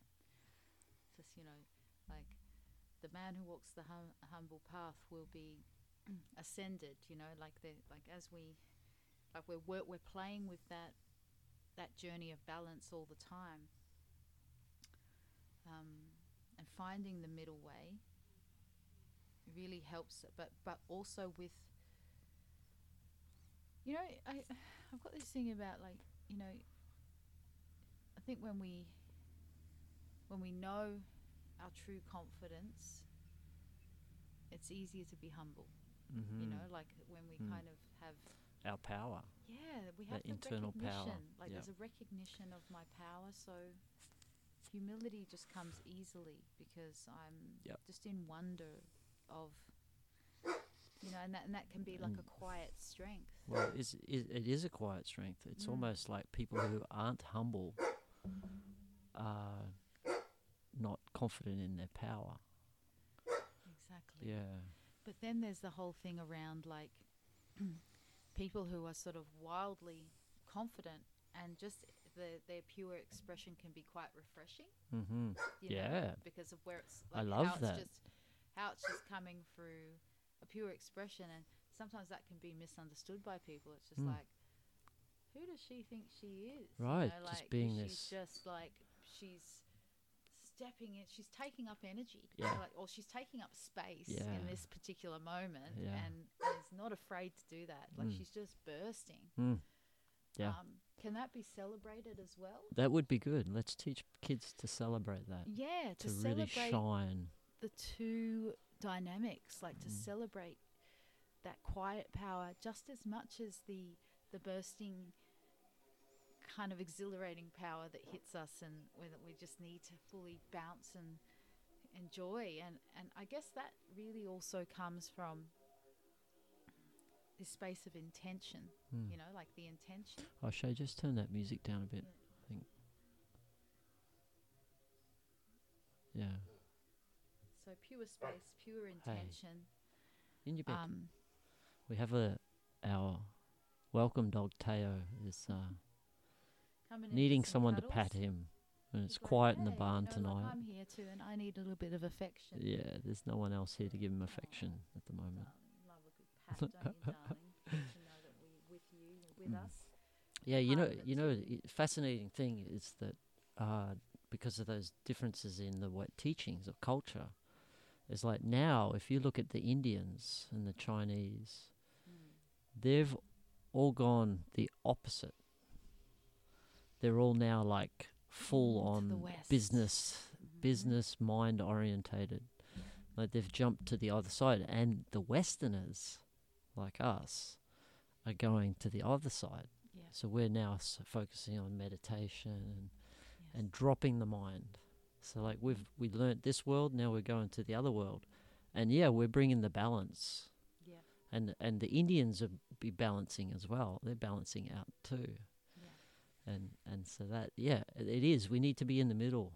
It's like that or balance. As you say, the tightrope walker is a great analogy because Mm. you you do have to go from one side to the other. You're never Yeah. in the middle. Yeah, it's like the tightrope walker carries that Libran vibration of being able to put yourself in. I'm a Libran. Yeah, so, so you hold that. This is part of your code too. So right. these these concepts are very Mm. normal Yeah. for you. Yeah, at they are, at you're right. For you, Yeah. and, and it's a, it's a quite a deep pondering for you being Libra. You know? Mm. But it's like I can put myself in your shoes, so therefore, okay, that's how I understand what it's like to walk in your shoes. So therefore, I can understand you. Mm. Um, and then the, the, the, the bar that the um, the tightrope holder w- holds is almost like his little dip in the pond of the two sides of consciousness that are one. Mm. but he's able to sort of like see the perspective of those two sides and balance in the center Mm. with that as his point for balancing. Mm-hmm. You know, And he can go if he needs to go extremely one side, he can. Yeah. Or he can go to the other side, and Yeah. that's the power of like Mhm. in that power of Yeah. being able to mi- w- live in this world. Yeah. Yeah. Exactly, and I think that co- goes back to that thing of like when we burst in our fullness, Mm. we don't have to blaze over the top of everybody. We always come back to our center. Mm-hmm. So we're always bursting from a center. And Mm. I, I love that because Mm. that's like, that's that ebb and the flow. Like Mm. we are, like when we see ourselves like a wave or like the ocean, like Mm. we are coming out of ourselves and Mhm. then we're, we're returning in, in. Mm-hmm. A- and even in our expression, like on the dance floor, is a great place to explore that. Mm-hmm. Um, like the burst of our fullness and mm. to explore our fullness in in movement. You know, Mhm. the, like the spirit dancing in the body. Mm-hmm. it's a great activation uh, place for exploration of the in and the out and the small and the large and you know playing with space um, and fullness and smallness Mm. or however it wants to show up in our movement you know so Mhm. And it, yeah, yeah, yeah. I find like to truly tap into dance, you have to drop the mind. Right? That's the pa- Absolutely. that's the power of dance is it it draws the mind away. But I think because you're moving and then suddenly you're in that state because there's a I know I it took a long time to be able to drop my mind in dance Mm. because I there's a lot of cultural baggage associated with an Australian male dancing. it's it's almost unheard of, right? That's how where we come from, and so to be able to, to have to drop all that, and that helped. I, I used to use alcohol mm-hmm. to help drop that, and then I had a shining moment of on MDMA at a, a club at the Metro in Perth yeah and danced for like six hours. amazing Like, yeah, it totally it, dr- I, transcended it transcended me. Yeah, I could yeah I dropped all that baggage. Not That all of it, shit. a lot of it. Some of it. you hey, know like that stupid um judgy culture that Mm. like when you look at it now you're sort of like how did i even ever buy into that like ah like, how, yeah, I how, or mean, m- you know not even you just many well, people that's like how that's did like we where do we get it from? And it's like that's the stuff that you don't want to give to kids. But it's know? the it's the culture, and Yeah. like 'cause if you're from Brazil, dance is part of so much a part of your culture Uh, yeah, and so so we can do we can recreate that. Like for children, we we teach them how to dance. Yeah. Like uh, Mhm. dance with no mind. Like why not? Like Yeah. just dance and have Yeah. such a just have a joyful time and and you never have to lose that because I even see with my kids like uh It'd be great to have the ecstatic dance with the children oh yeah You know what I mean? Like- yeah. that would be really cool yeah Yeah, yeah. Like I, I s- my kids like uh, eight, and they were probably seven and nine, and they'd already had gained that uh, shyness Mhm. from and being on a dance floor. I went to a, like a, a birthday party, and it was a disco Mm. at a disco, and so Yeah. the kids were all dance, but you could see the shyness and the and it was sad to see. I felt very. I was like, ah, guys, you know. I feel like school does that to us, though. Of like, course, at the we- school. We are confident, like bouncing off the walls at home, and then at school we're like, Yeah, "Oh my god, I'm questioning my every move." yeah, yeah. You it's know? that's that. They're just we don't teach kids the right that confidence. Mm. Confidence is so important, and you see kid you see kids that are confident, and you're like, wow. Right? Totally. Yeah, yeah. It's uh, yeah. It's it's a tragedy that kids aren't coming out of school with full confidence. Not all of them. Like that's. I I think there are good schools out there that are teaching kids pretty well, but it could be a lot better. Yes. Oh, it's it's got to always be a lot better, Mm. and it's almost like we see these great leaps in certain sort of aspects, and it sort of just comes out in little pockets. But then you sort of see it in, and we're going to probably see it more that this generation grows up a bit. You know, like, um, but then you see, you feel like you're walking backwards as well, and you're like, no, why, Mm. why, why Mm. is Mm. the system still going backwards? Mm. and it becomes devastating Mm. for parents Mm. when they see what their children are putting up with at school. Still, Yeah. even now, Uh, of like- course, even like now. so so many kids don't even, you know, want to be at school. No. Like school's not a nice place. Like they'd rather avoid Mm. school. You know, when Mm. school should be like fucking the best place for you. The best place. it's like it should be like Should be- the hell is wrong with this world? should be so fun. You should It be should at be school like having the best time School ever. is like where I go to learn and play and jump and Yeah. you know explore, and it's become Yep. this place of shame and, um, you know, toxicity and Mm. judgment and uh, the teachers are kind of just d- trying to handle their role, and you know, some teachers are shit Mm. teachers. Some are brilliant because they know how to bring entertainment to the children. Mm. You know, like I don't know if you have memories of like a good teacher at Sure. school. Very few and far between. Exactly, but you know, you remember that one or two teachers, like my English teacher, she was always really encouraging and so passionate about her subject, but so encouraging um, with anything, you know, that we would share or write. And um, she was able to pull things out of me. And then my Japanese teacher was just this entertaining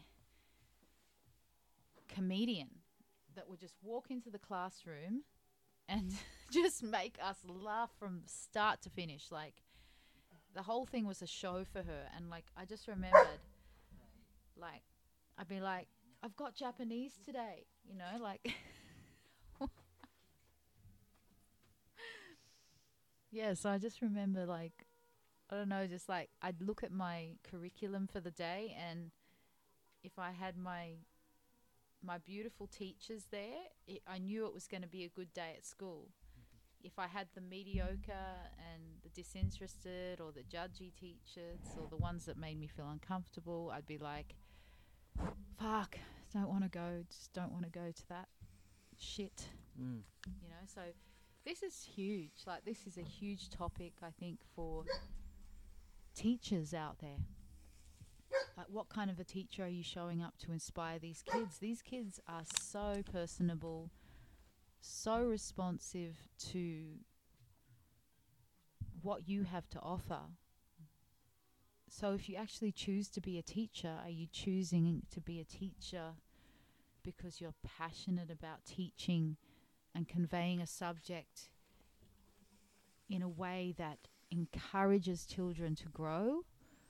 Or are you just a teacher because there was something to do and you kind of you're bored and you have no passion? I don't know. I, I feel like you know there's there's teachers out there that can totally diminish a ch- child's con- confidence, and there's teachers that can grow a child's confidence. Yeah, hundred percent agree. And I think it- it comes down to the the teacher itself. Exactly. Like, I think there's because there's real like there's a difference between someone who really is a teacher Mm-hmm. and then there's someone who's got the degree that says they're a teacher. Yeah. Whether Right. it's like just about control and yeah, like I have the way, you know, I am the be and end all master of this particular master's degree and um, Mm. But y- yeah, if you've got like there's people out there that have a passion to teach children. Like that that's that's their what they dream about.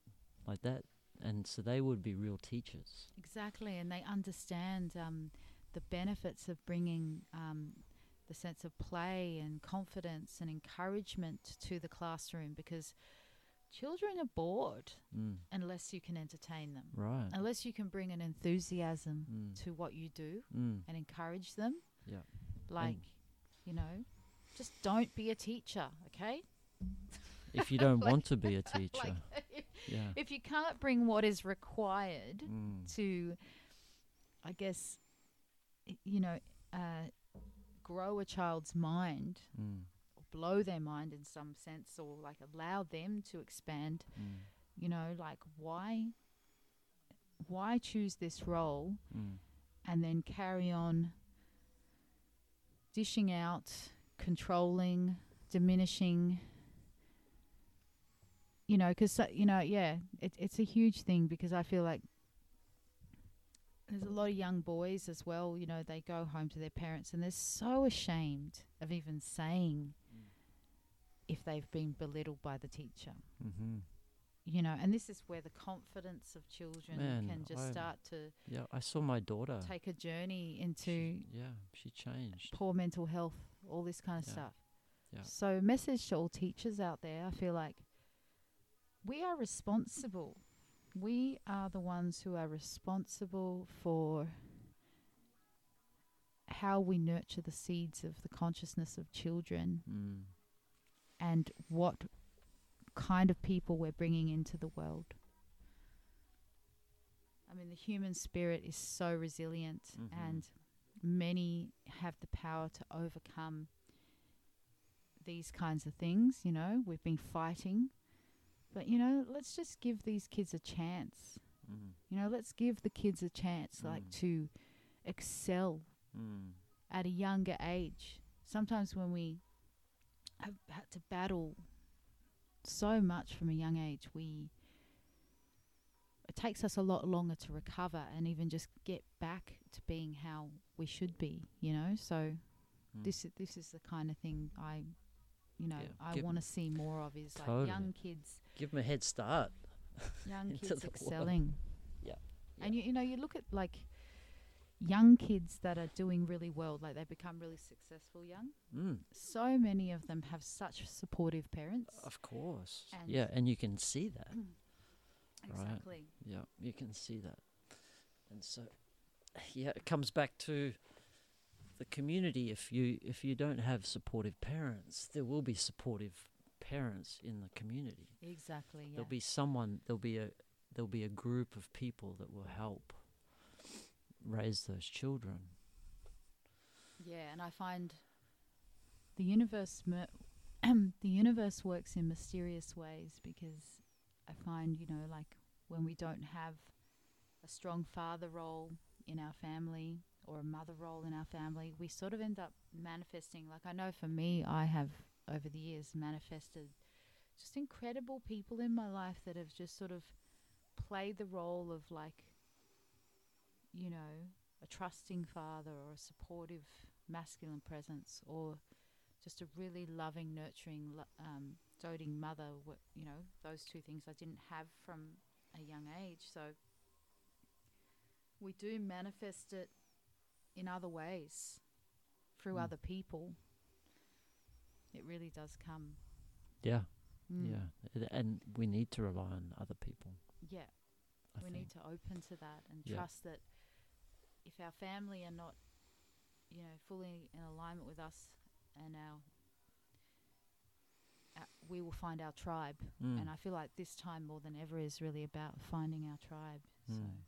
yeah. Yeah, I, I believe even if your parents were not nurturing, it still can't hurt to have another 20 parents that Mm-hmm. can help guide and be part of the, your upbringing. Yeah. Right? The, then you're even so much more richer. Mm-hmm. Yeah. Like I, I was, my parents got separated when I was five. Yeah. And so I had my dad, and he had, he remarried and his partners over the years. Yep. And then I had my mum and her partners over the years. Mm-hmm. So it's like in some ways I had like two influences, two different influences. Yeah. And that was good. And I got to go to their houses and like different places. My dad lived in Malaysia, so I'd go and Yep. visit him Yep. with my sister and it's like Cool. that was a great opportunity, Mm-hmm. right? Yeah. So it's like yeah, having more, more people in your Mhm. life, there's more opportunities. Yeah. Exactly. Yeah, and so we should really, yeah, isolating ourselves in into a nuclear family is so abnormal. It's just not normal. And the more I live in community, the more I realize community is normal, and the other world is abnormal. Like it's in so many ways, so many, so many benefits to living with a, a group of, um, with your family, with a a, a group of people that have come together as family. Yeah. It is, yeah.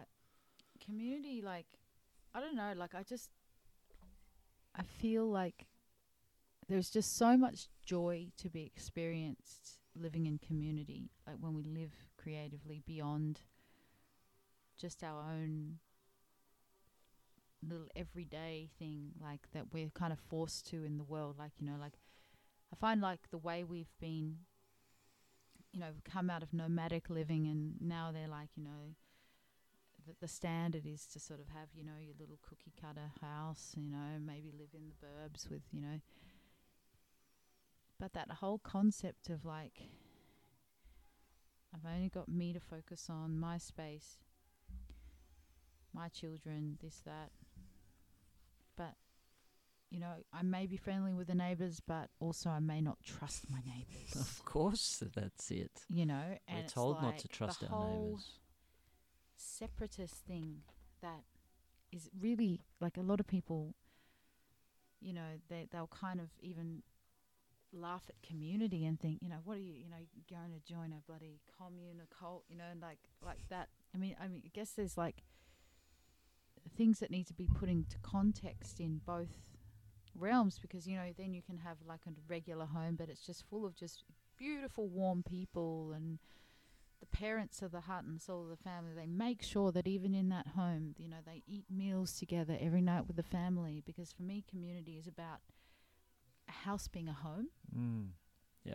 you know so like that that be bringing that home um, to even wherever you are you know Mm. whether it's just in a house or it's in a, in like a big group of people because you know you also know of communities that have become just like people are in the world like you know like that everyone's living on the block but nobody interacts and that they all become jaded and Mm. self-centered and unheard and Yeah, and because they they're don't all telling have stories. because they don't other. have the vision and the socio um, spiritual kind of ecology of what it is to get past our shit so then we can come together even if it's once a week or Mm. like you you center around some kind of coming together with the people around you um, you know every every little system is going to be different but I, th- I think we like humans need a sense of transcendent from this being in a box like like you know i mean depression and loneliness is an epidemic now and it's just because people don't feel they have a place that that feels like home or it feels like oh you know so who's creating the center?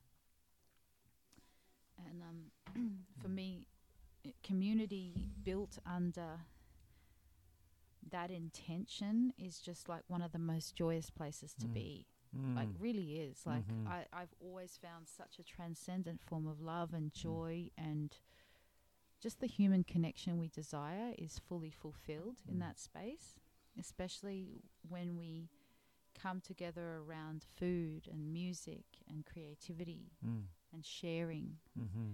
and hearing each other Mm. you know so Mm.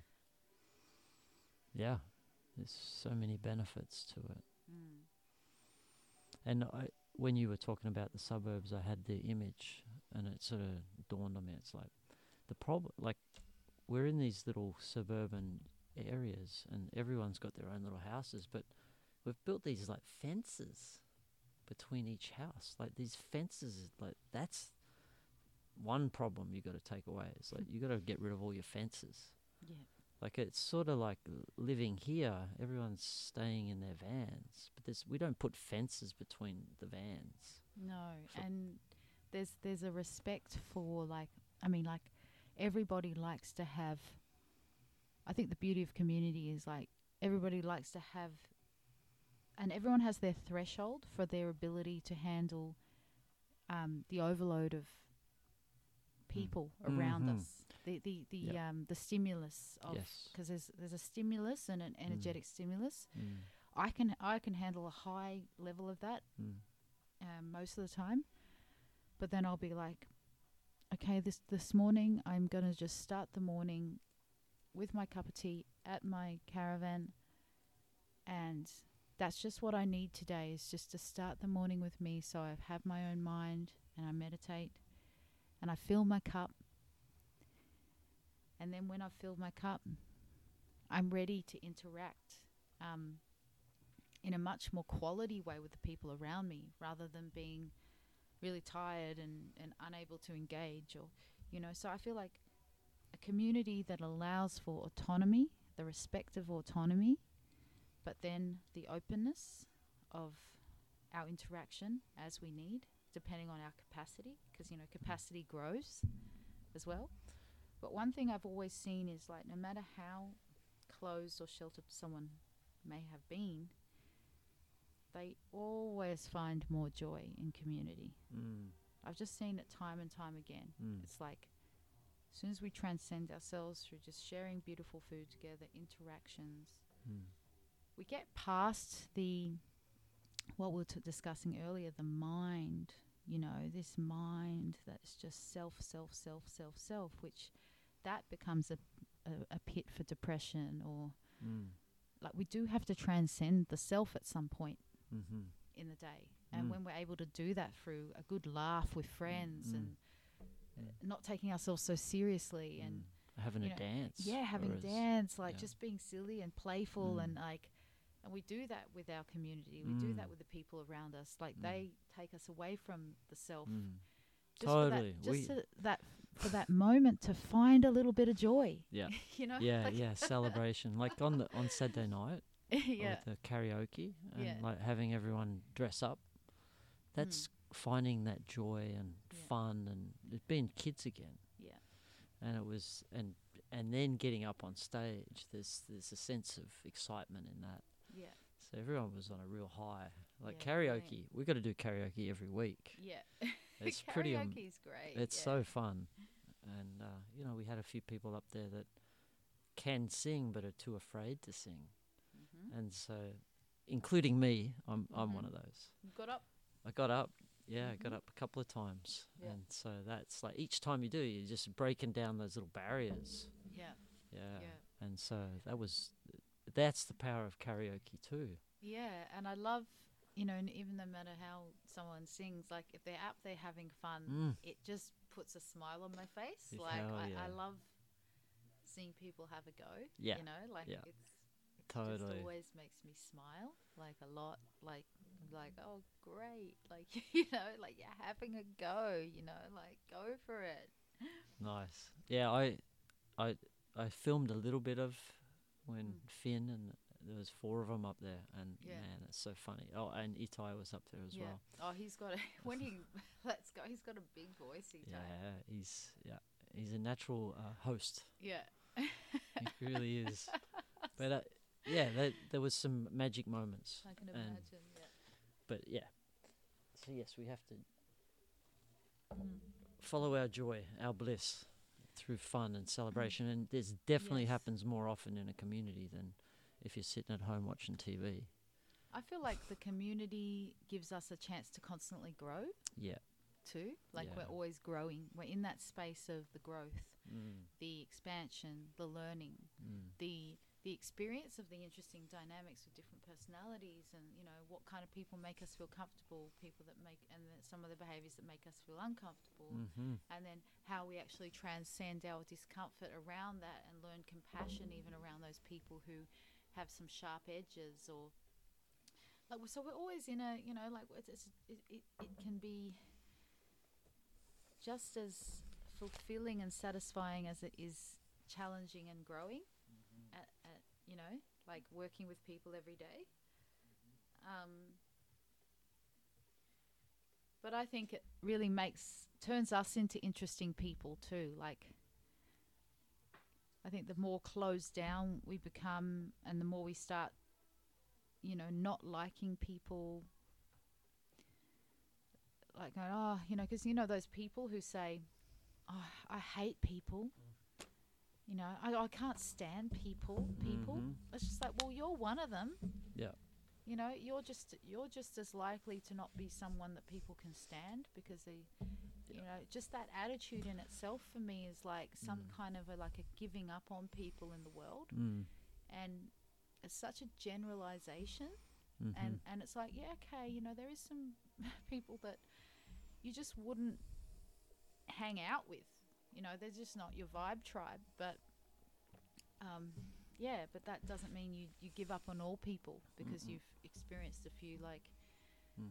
I guess you could call them idiots or you could just call them ignorant uh, Mm. people in your life that have hurt you or like Mm, let you down. mm, Um, I think you know we get we get let down by people and going back to what you were saying earlier about you know we've got to get a bit tougher in how we um, how we experience the world and and can take a you know take the brunt of situations or like handle you know, you know th- that whole thing around like okay there's people who are like that but i'm not going to let people that are like that Mm. affect me Yeah. and my ability to enjoy life exactly. and to to live an adventurous life Mm.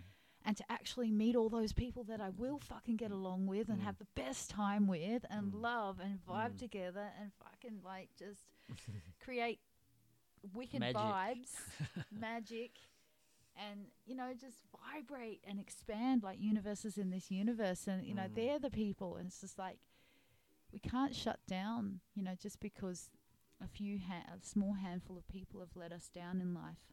Mm. Um, yeah, and we can't we can't just because you've been if someone stole from you, you can't then treat everyone else as a thief.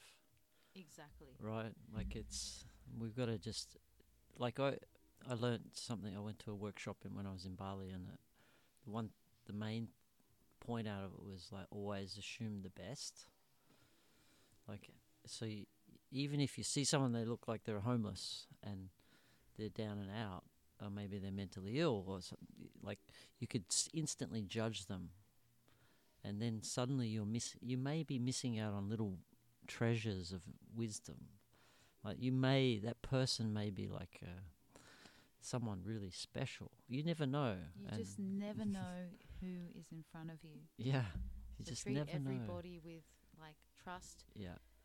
You know, and, and there's another thing with this um, uh, conditioning, I'll call it. Mm. Um, Well, to judge people is conditioning. yeah, but also the conditioning of the world looking- that says Mm. don't trust anyone. Right. Trust is huge. I don't trust in anyone. our society. But it's like, where does like I don't trust anyone come from? Mm-hmm. Where does it come from? where does it come from? It's it's like you know, in in truth, in true shamanism, and in true, um, I guess the middle way or the the way the beauty ways that you know of the origins of our earth walk you know like when we were more closer to the earth Mhm. more closer to our connection to the earth trust was given Mm. first Mm-hmm. before we thought we didn't trust anyone. Mm. Yeah. This is why everything's so backward. It's Mhm. like, you know, people aren't able to touch down, Mm. like touch down on the earth because we're so Mm.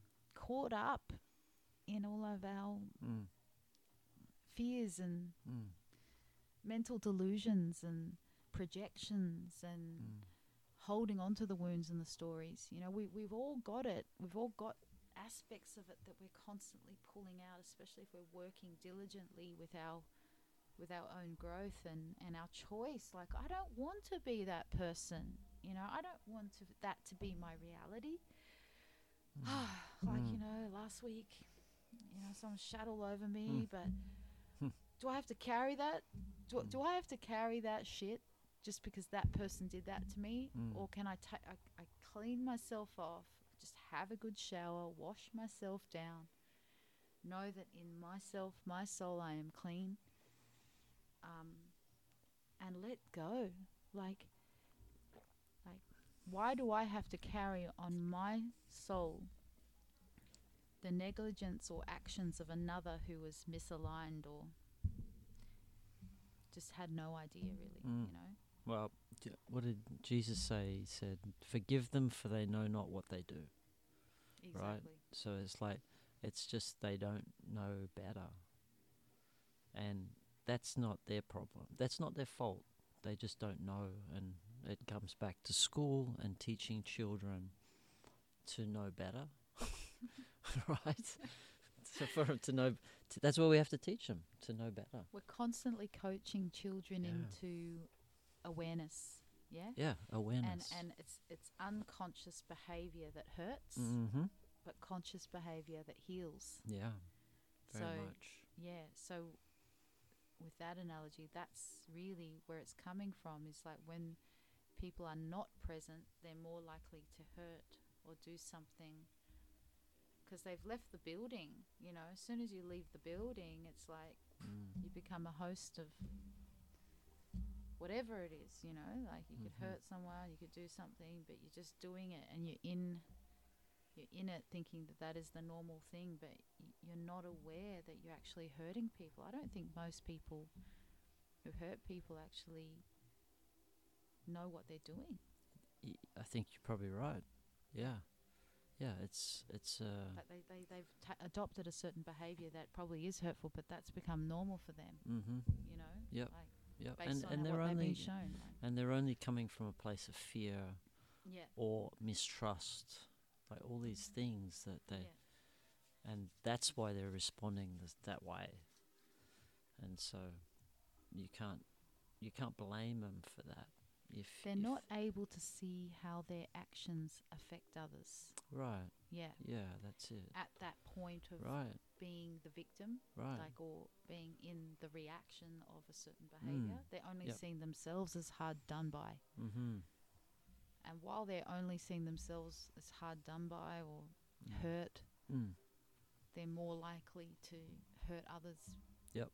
Without the awareness that they're doing it, you know. Right. And that that's where compassion comes in. Mm-hmm. like the idea of if you are being compassionate to all human beings because we know you know that they're all at different levels of consciousness they're all dealing with their shit Yeah. everyone's got their shit to deal with and Yeah. but peop- some people are dealing with and with it's it all tough. It's- like it for, yeah. for for everyone at every level of consciousness, sure. you know. there's challenges yeah know. yeah definitely challenges Yeah, and like but one person's shit would would not ever, like one person would not ever be able to handle because of their threshold to handle certain things. But then Mhm. another person's shit's like, hey, come on, mate, get over it. And you know, and that's a huge deal for that guy.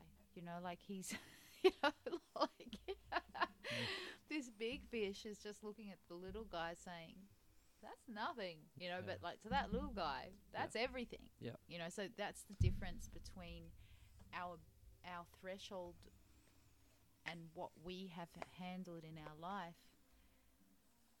You know, and I used to say this with people, you know, who do like talk about their trauma from, you know, their childhood and everything. It's like Mhm. I've met so many brilliant and wonderful people in the world, and I, I've come from pretty like hard story. Like n- not many would hear my story without feeling like fuck. How did you know? How are you the person you are today? But I started really understanding like my soul's complexity and just my ability to handle the and have a capacity for certain things but then I I was able to come up with this analogy because I find people in the spiritual world there's a lot of people healing from something and then it becomes this like battle of like my wound's bigger than your wound and you know like a kind of a battle of who's had it the hardest. And I watched this kind of thing play out quite a lot in you know the world of healing and and different people and their battles and stuff. And I just thought it just didn't feel right to be in that struggle of like the ego in me trying to prove to someone else how hard I've had it, you know, and it just it on a vibrational level it felt like I wasn't growing by even thinking along those lines like I needed to understand that there is no comparison. Like there is absolutely no comparison because everybody has a very unique battle that is can be soul crushing for them you know and one one person to another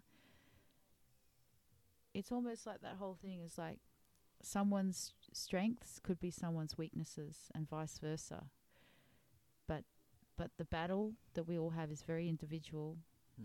and and there can be no comparison to the difficulty of what all of us are, um, Yeah, as souls have to overcome. Right, and it's very you can never understand someone else's experience, No. can you? It's like No. see, i there's no way you can compare. In a way, it's like it's a as you say, it's a personal, individual journey, and to try and relate is hard. Yeah, all you Mhm. can do is like, You can't Be there.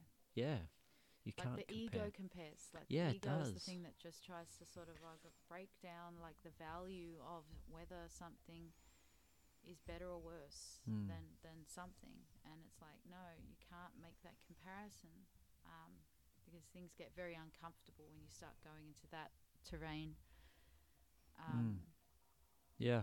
yeah I did that. It happened to me once where someone told me a story and I thought they understood, hmm and then I tried to tell them a solution, but I, Yeah. the solution was so wrong because I really, I really didn't understand what they like. They only and they only gave me a part of the story. Yeah. And so here I thought I had the Mhm. answer, and Yeah. it was just not right at all. It's just like, yeah, it's it's so hard to know. you need to get it's almost like yeah like you can't just have one piece of a puzzle and and then find someone's answer Mm-mm. you know like the answer to their needs like Mm. people are so complex you know and Mm. we can guess we can make as many guesses as we want Mm. on how to sort of remedy someone's soul Mm.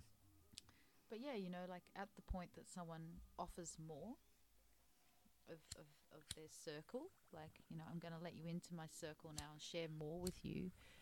At that point, we might have a little bit more perspective, you know, and then, but then even then, we may not even have the answers, but just to listen and create space and allow that person to be heard and Mm.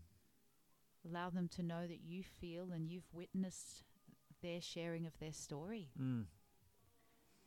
and I and I really don't have the answers for you Mm. but I I feel you I hear you I see you Mm. thank you thank Yeah. you for sharing your just story just holding people when they're sharing. You probably don't even need to give them uh, anything, no, just to be able to just to be able just to h- energetically hold them. creating the space to say I Yep. am listening I am fully engaged and a witness to what Mm. you're sharing with me you know that in itself is true wisdom and true um, what I call bridging the gap, like like completing the circle. Because I find a lot of people who talk a lot, or or, or the big struggle with a, with a lot of people, I feel is like not being heard, like at some point in their life, or like because you know children especially, Mm. like they wanna they have so much to say, but there's a lot of moments where their parents just switch off. Mm. And it's like, you know, um, and Mm. I think if you can, I mean, nobody can can be a superhuman parent when you've just got to function in the world and then do everything for this child. Um, but I feel like if you can be aware, listen as much as you can in most moments, then those other moments where you're too busy to listen, Mm. it's like, not now, you know, Mm. like this is Mm. not the time for me to fully hear you. Mm. So, you know, I, I, I think we've got to be like that with each other too. Like, Mm. Oh, Yeah. I really want to hear you and your story, but now's not the time because I'm I'm too busy. You know, Mm. we've got to be able to be honest with Mm. what we can hear as well, Yeah. because you know, then people shut down. They're like, oh, well, I was just about to open up to you, but uh, now you just didn't give me the time of day, and it's like, okay, well, sorry, like. Mm. Mm. you know, in the whole drama of things, like Mm. But that's yeah. So like getting back to the, it's sort of the idea that we judge people. Yeah. And like we, I think we sort of got down that rabbit hole because Mhm. we were talking about living in com- in community and Mhm. being around lots of different people. Yeah. And how it can be difficult. Like that's it's challenging, and especially when we're coming from the Western world where we've been so isolated for so long. But there's a lot of lessons to learn in being with people, and one of the, I think the biggest ones we have to learn as Westerners is trust. mm-hmm. Like trusting that people aren't going to steal your stuff, but then you've actually got to transcend that you have stuff almost. it's like every everything is everyone's, and and it's and then like it, it, there's this sort of ownership thing, but there's also a trust thing because it's also. But I feel that you have to have solid trust for a community to work. But then again, how do you give complete trust, right? I just think don't think we can give comp- c- like I feel like when we put too much power in Mm. another human being to represent what we need in a certain way, we, we Mm. already let ourselves down because Mm. we're it's almost like okay no like I have to first know I can trust myself Mm-hmm. like I I need to know that I can trust myself and then trust that on an energetic le- level that you know my things are protected like I, I think a big part of um, this three-dimensional thinking um, puts people too much into the small context mindset like for example you know there's sometimes where I leave my car open and I know kind of I'm in a bit of a I get this intuition like oh, you've left your car open.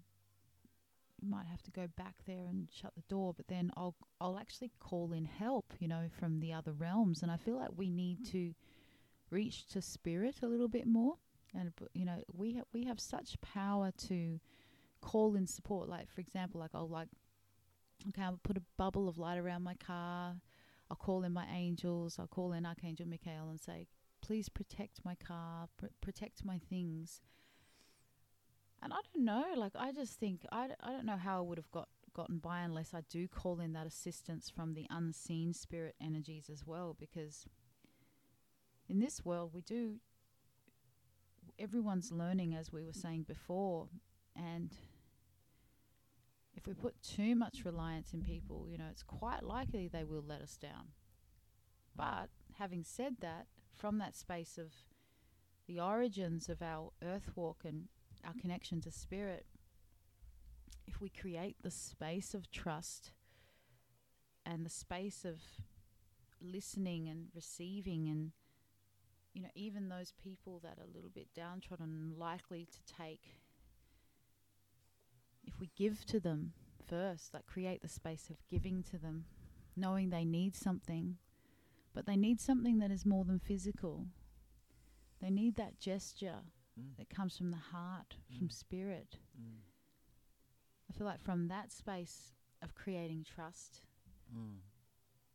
we can be aware we can say oh that person has been a thief for the last 10 years of their life you know they are quite likely to commit that action again but i see his soul and i see his soul is seeking spirit it's, he's seeking seeking connection and the reason he takes these material things is because he's needing something but he's obviously not getting it from stealing you know he's he's just doing that because he's trying to fill a hole it's almost like an addiction you Mm. know Mm.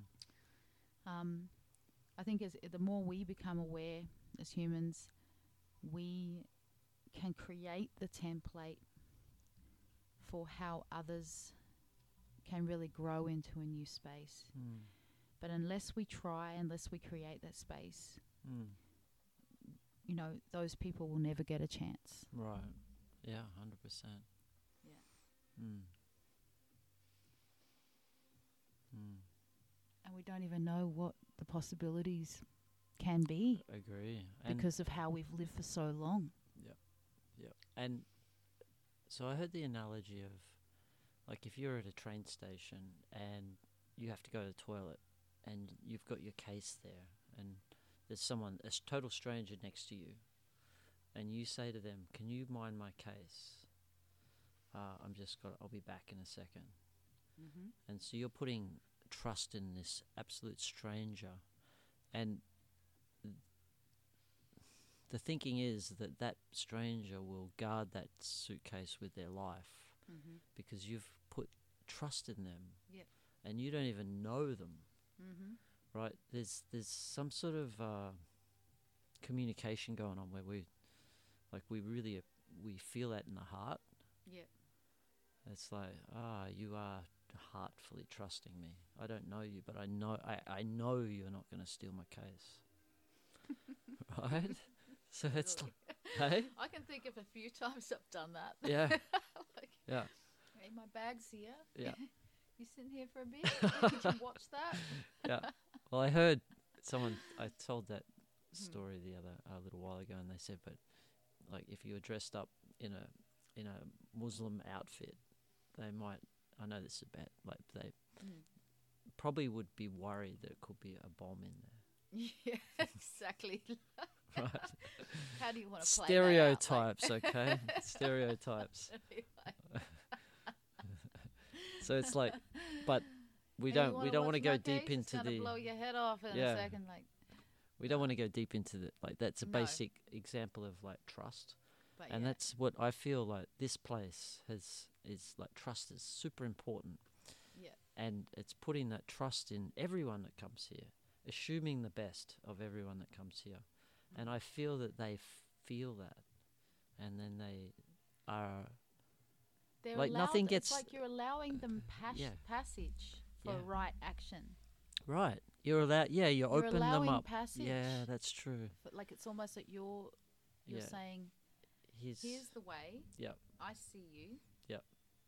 I have no judgment, Yep. and I, I trust that you'll you'll give your best." Yep, and you'll do the right thing, and, and Mhm. you will like you'll use your uh, divine wisdom to Yep. to do the right thing, and that's that's apart from a car being stolen, which is totally random and so far out there. Like for this community, I, I'm really still curious how it all went down. Yeah. But everything else that's ever gone missing in this place has been returned, as far as I'm aware. Like there's yeah. there's uh, we al- like things go missing and it's like ah it'll turn up and it always does yeah. there's that trust it's Mhm. like there's just and th- it's i think it's essential for a community Yeah. and that's where and yeah we need to teach children that as well Exactly. yeah rather than the opposite which is you got to lock your cars and your, your house and you got to like you got to build a big fence around your house and you got to be aware of every stranger danger and like I- I mean there's so much Make sure you get your alarm system yeah um, set up. You know, cameras. Yep. I mean, you know, that definitely has has its place.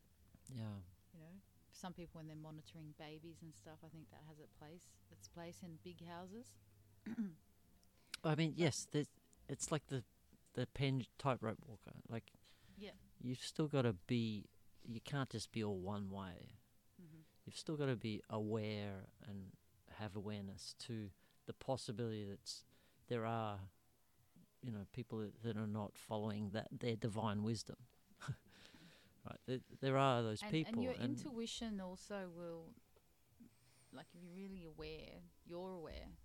You'll be Mm, like, mm, probably better not to leave those things there because I think they're precious and I do have to take care of my shit. You know. yeah, if you um, and it, if you feel strongly about something and you're concerned of it being stolen, Yeah. then yes, you should. Take care of your stuff. Of yeah, exactly, exactly. Yeah. But I, I feel, and it's good to have your own stuff. Like uh, we like our own little private collection of things. Mm-hmm. Yeah. Uh, I, I, I just feel that for me, like going into community, I feel that, like I still have my van. I like my van. Yeah. Like I don't want people to drive off with that, and that's sort of my private space. Yeah. Yeah. But everything else is open, really. And that's and that's really nice because it's trusting people with things, Yeah. the place. It's so it's so critical, Yes. so critical. And and when that trust disappears, that I think that's when things go pear shaped. yeah. Um, and the thing is, like, you know, even that concept of creating a world where we have that trust just through like dropping in, because like we're so multidimensional and like just dropping into the support of the earth. You know, okay, the earth's got me. You know, like I, okay, are my roots connected? Like, am I able to drop in and and know that I can find some security just in that in that drop of okay, I'm present. Um, that's already like on an energetic level a big part of trust. Mm. But I find there's many people walking disconnected from the earth Mm-hmm. and they just they kind of want something like they they're aching for some kind of connection they're aching for this thing that they don't even know how to get Of course. yeah and so there's energy thieves Mm. you know the, the whole thing of theft and ghosting Mm. and Mm. people getting their fix you know Ghosting. What's ghosting? ghosting is where you go on a date and then they well someone will be your friend and they might have an exchange with you Oh, and yeah. then they just never contact you again Yep. it's like a shutdown Yep. but i feel like that is like someone's left the building mm-hmm. or like mm. they never really knew the true art of presence in the first place and Mm. because of that disconnection Mm. Or in the first place it, it's like there's a whole world of people using people Mm. for some kind of a gratification in Mm. the moment Mm. but an extreme fear of pure connection Mm.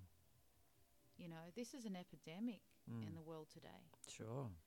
and it's like it's devastating for for people who actually are you know connected to themselves because they're just like what is that all about like have you jumped ship have you left the building or is this just divine intervention in some way protecting me from people like you who are who are capable of you know not being good for me you know Mm. like sometimes like we we are protected Mm. from certain people in our lives. Like we might be just super open, Mm.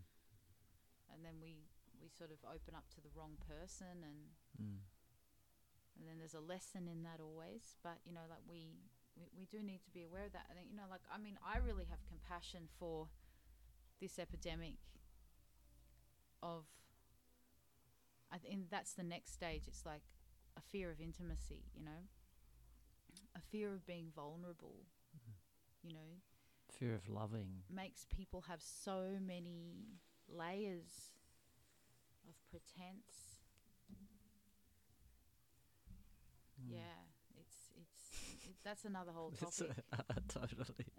it's like This is a whole other topic. really is. Mm. It's another whole topic of Mm. the you know some of the things that um, I mean I, I'm not experiencing that in my world now, but I know that it's a big epidemic in cities and Mm. places where there's lots of people Yep. that are in on dating sites Yep. trying to meet And because it's so big a place, that what's Mhm. the chances of meeting someone again? yeah, So you can start to treat people less as uh, more like objects than humans. exactly. Yeah. This is it, and and because because they have become an object of themselves, Mm. you know, and that goes back to that nucleus thing of have I become the broken shell, or am I the light shining through the shell? Mm. Have I become the broken shell? Yeah. Right. Yeah. So you know how some people forget their soul, Mm. like they don't realize that they are the light, Mm. like they are, like if they Mm. can really connect with their truth, Yes. they are just the pure light. But Yep. There's a lot of layers over they've forgotten their light and they just become that the break of that seed or that shell that has its uniqueness Mm. and but it's a very oppressive place to be like Mhm. yeah because it's disconnected from Mhm. the self Yeah. Mm. But we all we all suffer from that, right? That's Mm. that's the journey is coming out of that space and into the light, yeah being the Mm. light. mm-hmm. Yeah, and that's. I I actually think there's a lot of there's not many people that even believe that they can be the light. It's like a a feeling of um, like people don't even know it's possible. Well as long as the eye is in the mind Mm, yeah. that's that's always a questioning Yeah, I mean, I I was talking to my cousin uh, a, a few years ago now, and like I was talking to him about the idea that we're not our minds, mm-hmm. and he he was like, no, we're our minds. Like when the mind is who we are, and and I'm like, no, no, your mind is like just a tool. It's like legs. It's like a Mm. computer, and that you can use it, but then you can stop using it. An assimilating tool for processing Mm. the perceptions of the world. Yeah, that's right. to be it. that's it. Yeah, it's a tool that made us survive until now, right? That is a bridge between, yeah, you know, like, but the heart is stronger. Like, yeah. yeah, the heart is much stronger than. But you're not much good at like if you're just in your heart all day, you're not thinking about Mm. planting food for next winter, Mhm. right? You have to. You need the mind to survive. Yeah, Like it's that's that's how we've evolved. it's that's why It's- the it's- mind it's sits on top of the Critical. body. Yeah. It, like, yeah, it's interesting, isn't it? Mm. Like, it definitely has has the the tip of the top. Like, I am the tip of the top, Mm. and you know, I don't stop. I just don't stop. Mm. Yeah, it's on all the time, Yeah. and and there's. I think I there, I remember the realization when there was a moment because my. uh, I don't know. Maybe if I was like twenty. I'm not sure, but like having that mind on all the time, mm, never actually letting the mind stop. yeah, Yeah, and exactly.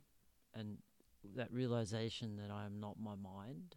Yeah, that's a that's a like a moment, a nice moment yeah, in my past. It's like, whoa, Yeah. hang on.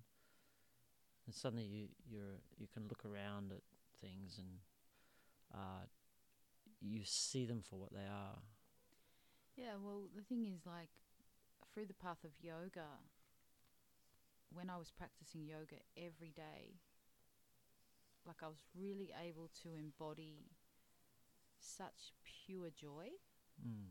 I, I could feel just the flow of you know my electrical system and the body mind and my mind oh, my mind was happier too you know Mhm. like just even my thinking processes were a lot more like Mm. inspired and in flow and you know and if someone was a little bit stressed out or whatever I was able to really just meter it and not get not get so caught up in it but I think the more disengaged we become from the body and we don't have sort of a daily practice for maintenance for our soul for everything to just be functioning and moving and um, to be tended to um, and we become more mental focused this is where you know irritability and you know that disconnection from so yeah it really is like important for us to, we we know the mind will always have a dominating factor in our world. But the quality of the thinking and the quality of our experience of our our body mind um, really comes down to taking care of the whole system. Mm-hmm. so this is why when we when we do our stretching or we just like breathe and we we can start the day with you know just a pure connection in the sunlight, enjoying our kappa, doing a bit of stretching, do some handstands, some cartwheels, whatever it is that kind of gets the energy moving for you in the morning. Mm-hmm. Um, yeah, or even spending a good hour long releasing um, all the tensions that you've built up over a long period of time, you know, can be so good for you. Speaking of which, I'm going to do that tomorrow morning. I need it. nice. Yeah. Yeah. For me, um, like I I meditated for the last few years, Mm. but I neglected my body. I did I did yoga. Like I, I was did Bikram yoga Yeah. for like eight years and, Mhm. and like loved it. It was Yeah. amazing. It was very cleansing. I think for me. Mhm. So I did do that, but there was something about like I started running on the beach Yeah. maybe about six months ago, and then Mhm. it was just like total energy transformation Yeah. from just spending like going to the beach in the afternoon and then running, do some weights, and then watch the sunset. Yeah. Like just totally energizing. Yeah. And you're right, your mind's in a better space. Yeah. And I was, yeah, it's just all round. You, I think you've got to have that healthy body. I, well, I know it. You've got to yeah, have so that healthy exercise body. is not just exercise. no, It's so no, it's helping with the mind as well. Helps the mind. It helps your experience. It helps Yep. you get into the flow of like yeah. being in your flow state, Right. Yeah. in your space for manifestation, Yep. in your in your space for allowing good things to come to Yep. you in your life. Yeah. It's yeah, yes. You, you're like you. It's your portal. It's Mhm. to be able to tap in, and your portal needs to be It's working. spaceship. spaceship. Yeah, it's Yeah. your spaceship, and and there's all, a lot of power in it Yeah.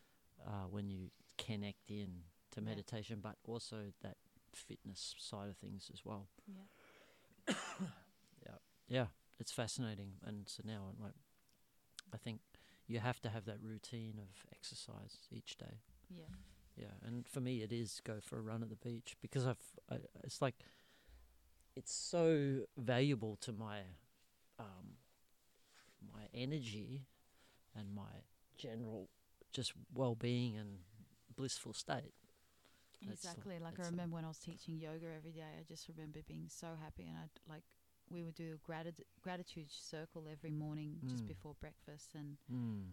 all I could really say was like, I'm really thankful for yoga, for being in my life. Like, because I would straight after teaching for an hour and a half every morning, I would just feel the benefits resonating in my body, and like I was able to really know that space Mm.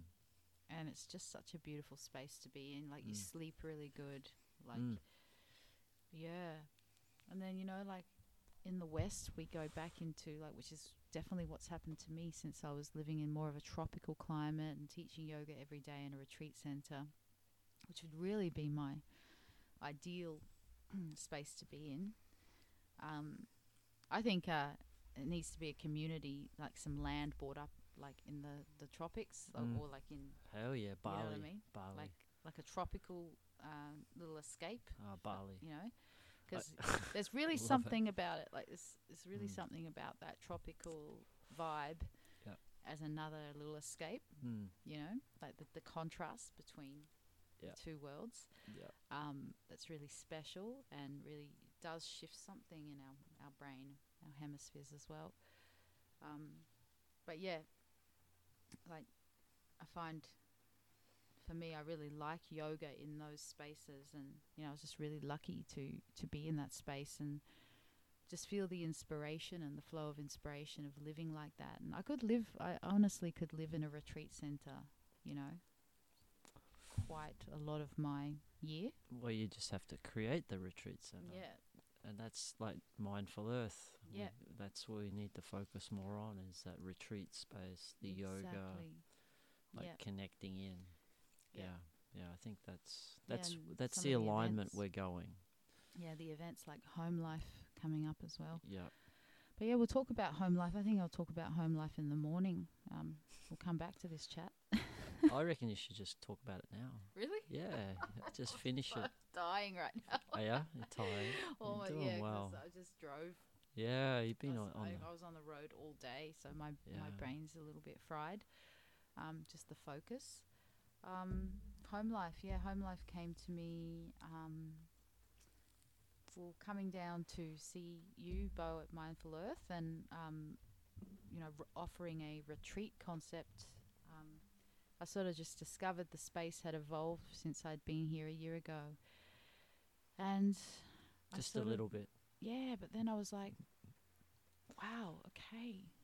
Well, we can do something like where we create a festival that's like a retreat. Like, why don't we get more people into an experience that they normally wouldn't get a, you know, be able to afford usually because, you know, most retreats are not cheap.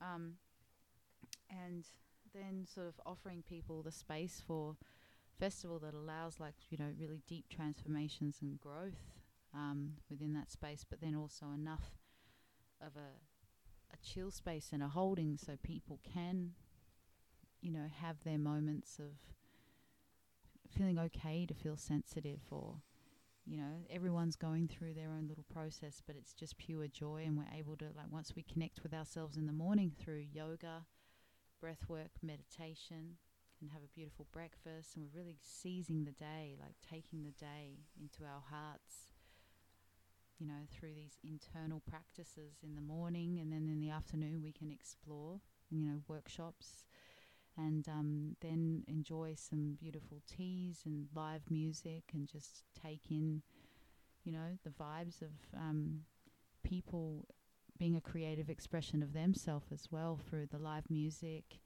and then an ecstatic dance in the evening, the opportunity to go into a sweat lodge or another like space of sitting and sharing. Um, and I feel like, you know, like there's this thing in some festivals when a lot of people are on drugs, you know, like there's a lot of people are smiling and they're happy and, you know, they have little connected moments with people, but there's just something we can tap into as humans without even taking drugs that taps us into our pure joy and really can lift us up through dance and releasing ourselves through sound exploring our voice and our and our spirit through the body that activates these things. And you know this is the stuff that the ancient shamans did you know um, they would dance themselves into transcendent states. And you know, our culture has become very much a culture of like drinking to let go, but then still there's some limitations in that because if I'm drunk, well then I'm avoiding myself, and I, I'm I'm drinking to relax, but then why can't I just relax? You know, like um, is there something that needs to be attended to so that I can let go um, just by being me? Um, and uh, yeah, so I just noticed that, you know, like in pubs and places where lots of people are drinking, there's a lot of unconscious behavior. You know, people fall fall on top of each other, and it's like, come on, just get a hold of yourself, mate. You know, but the thing is, like, that in itself is a bit sloppy for me.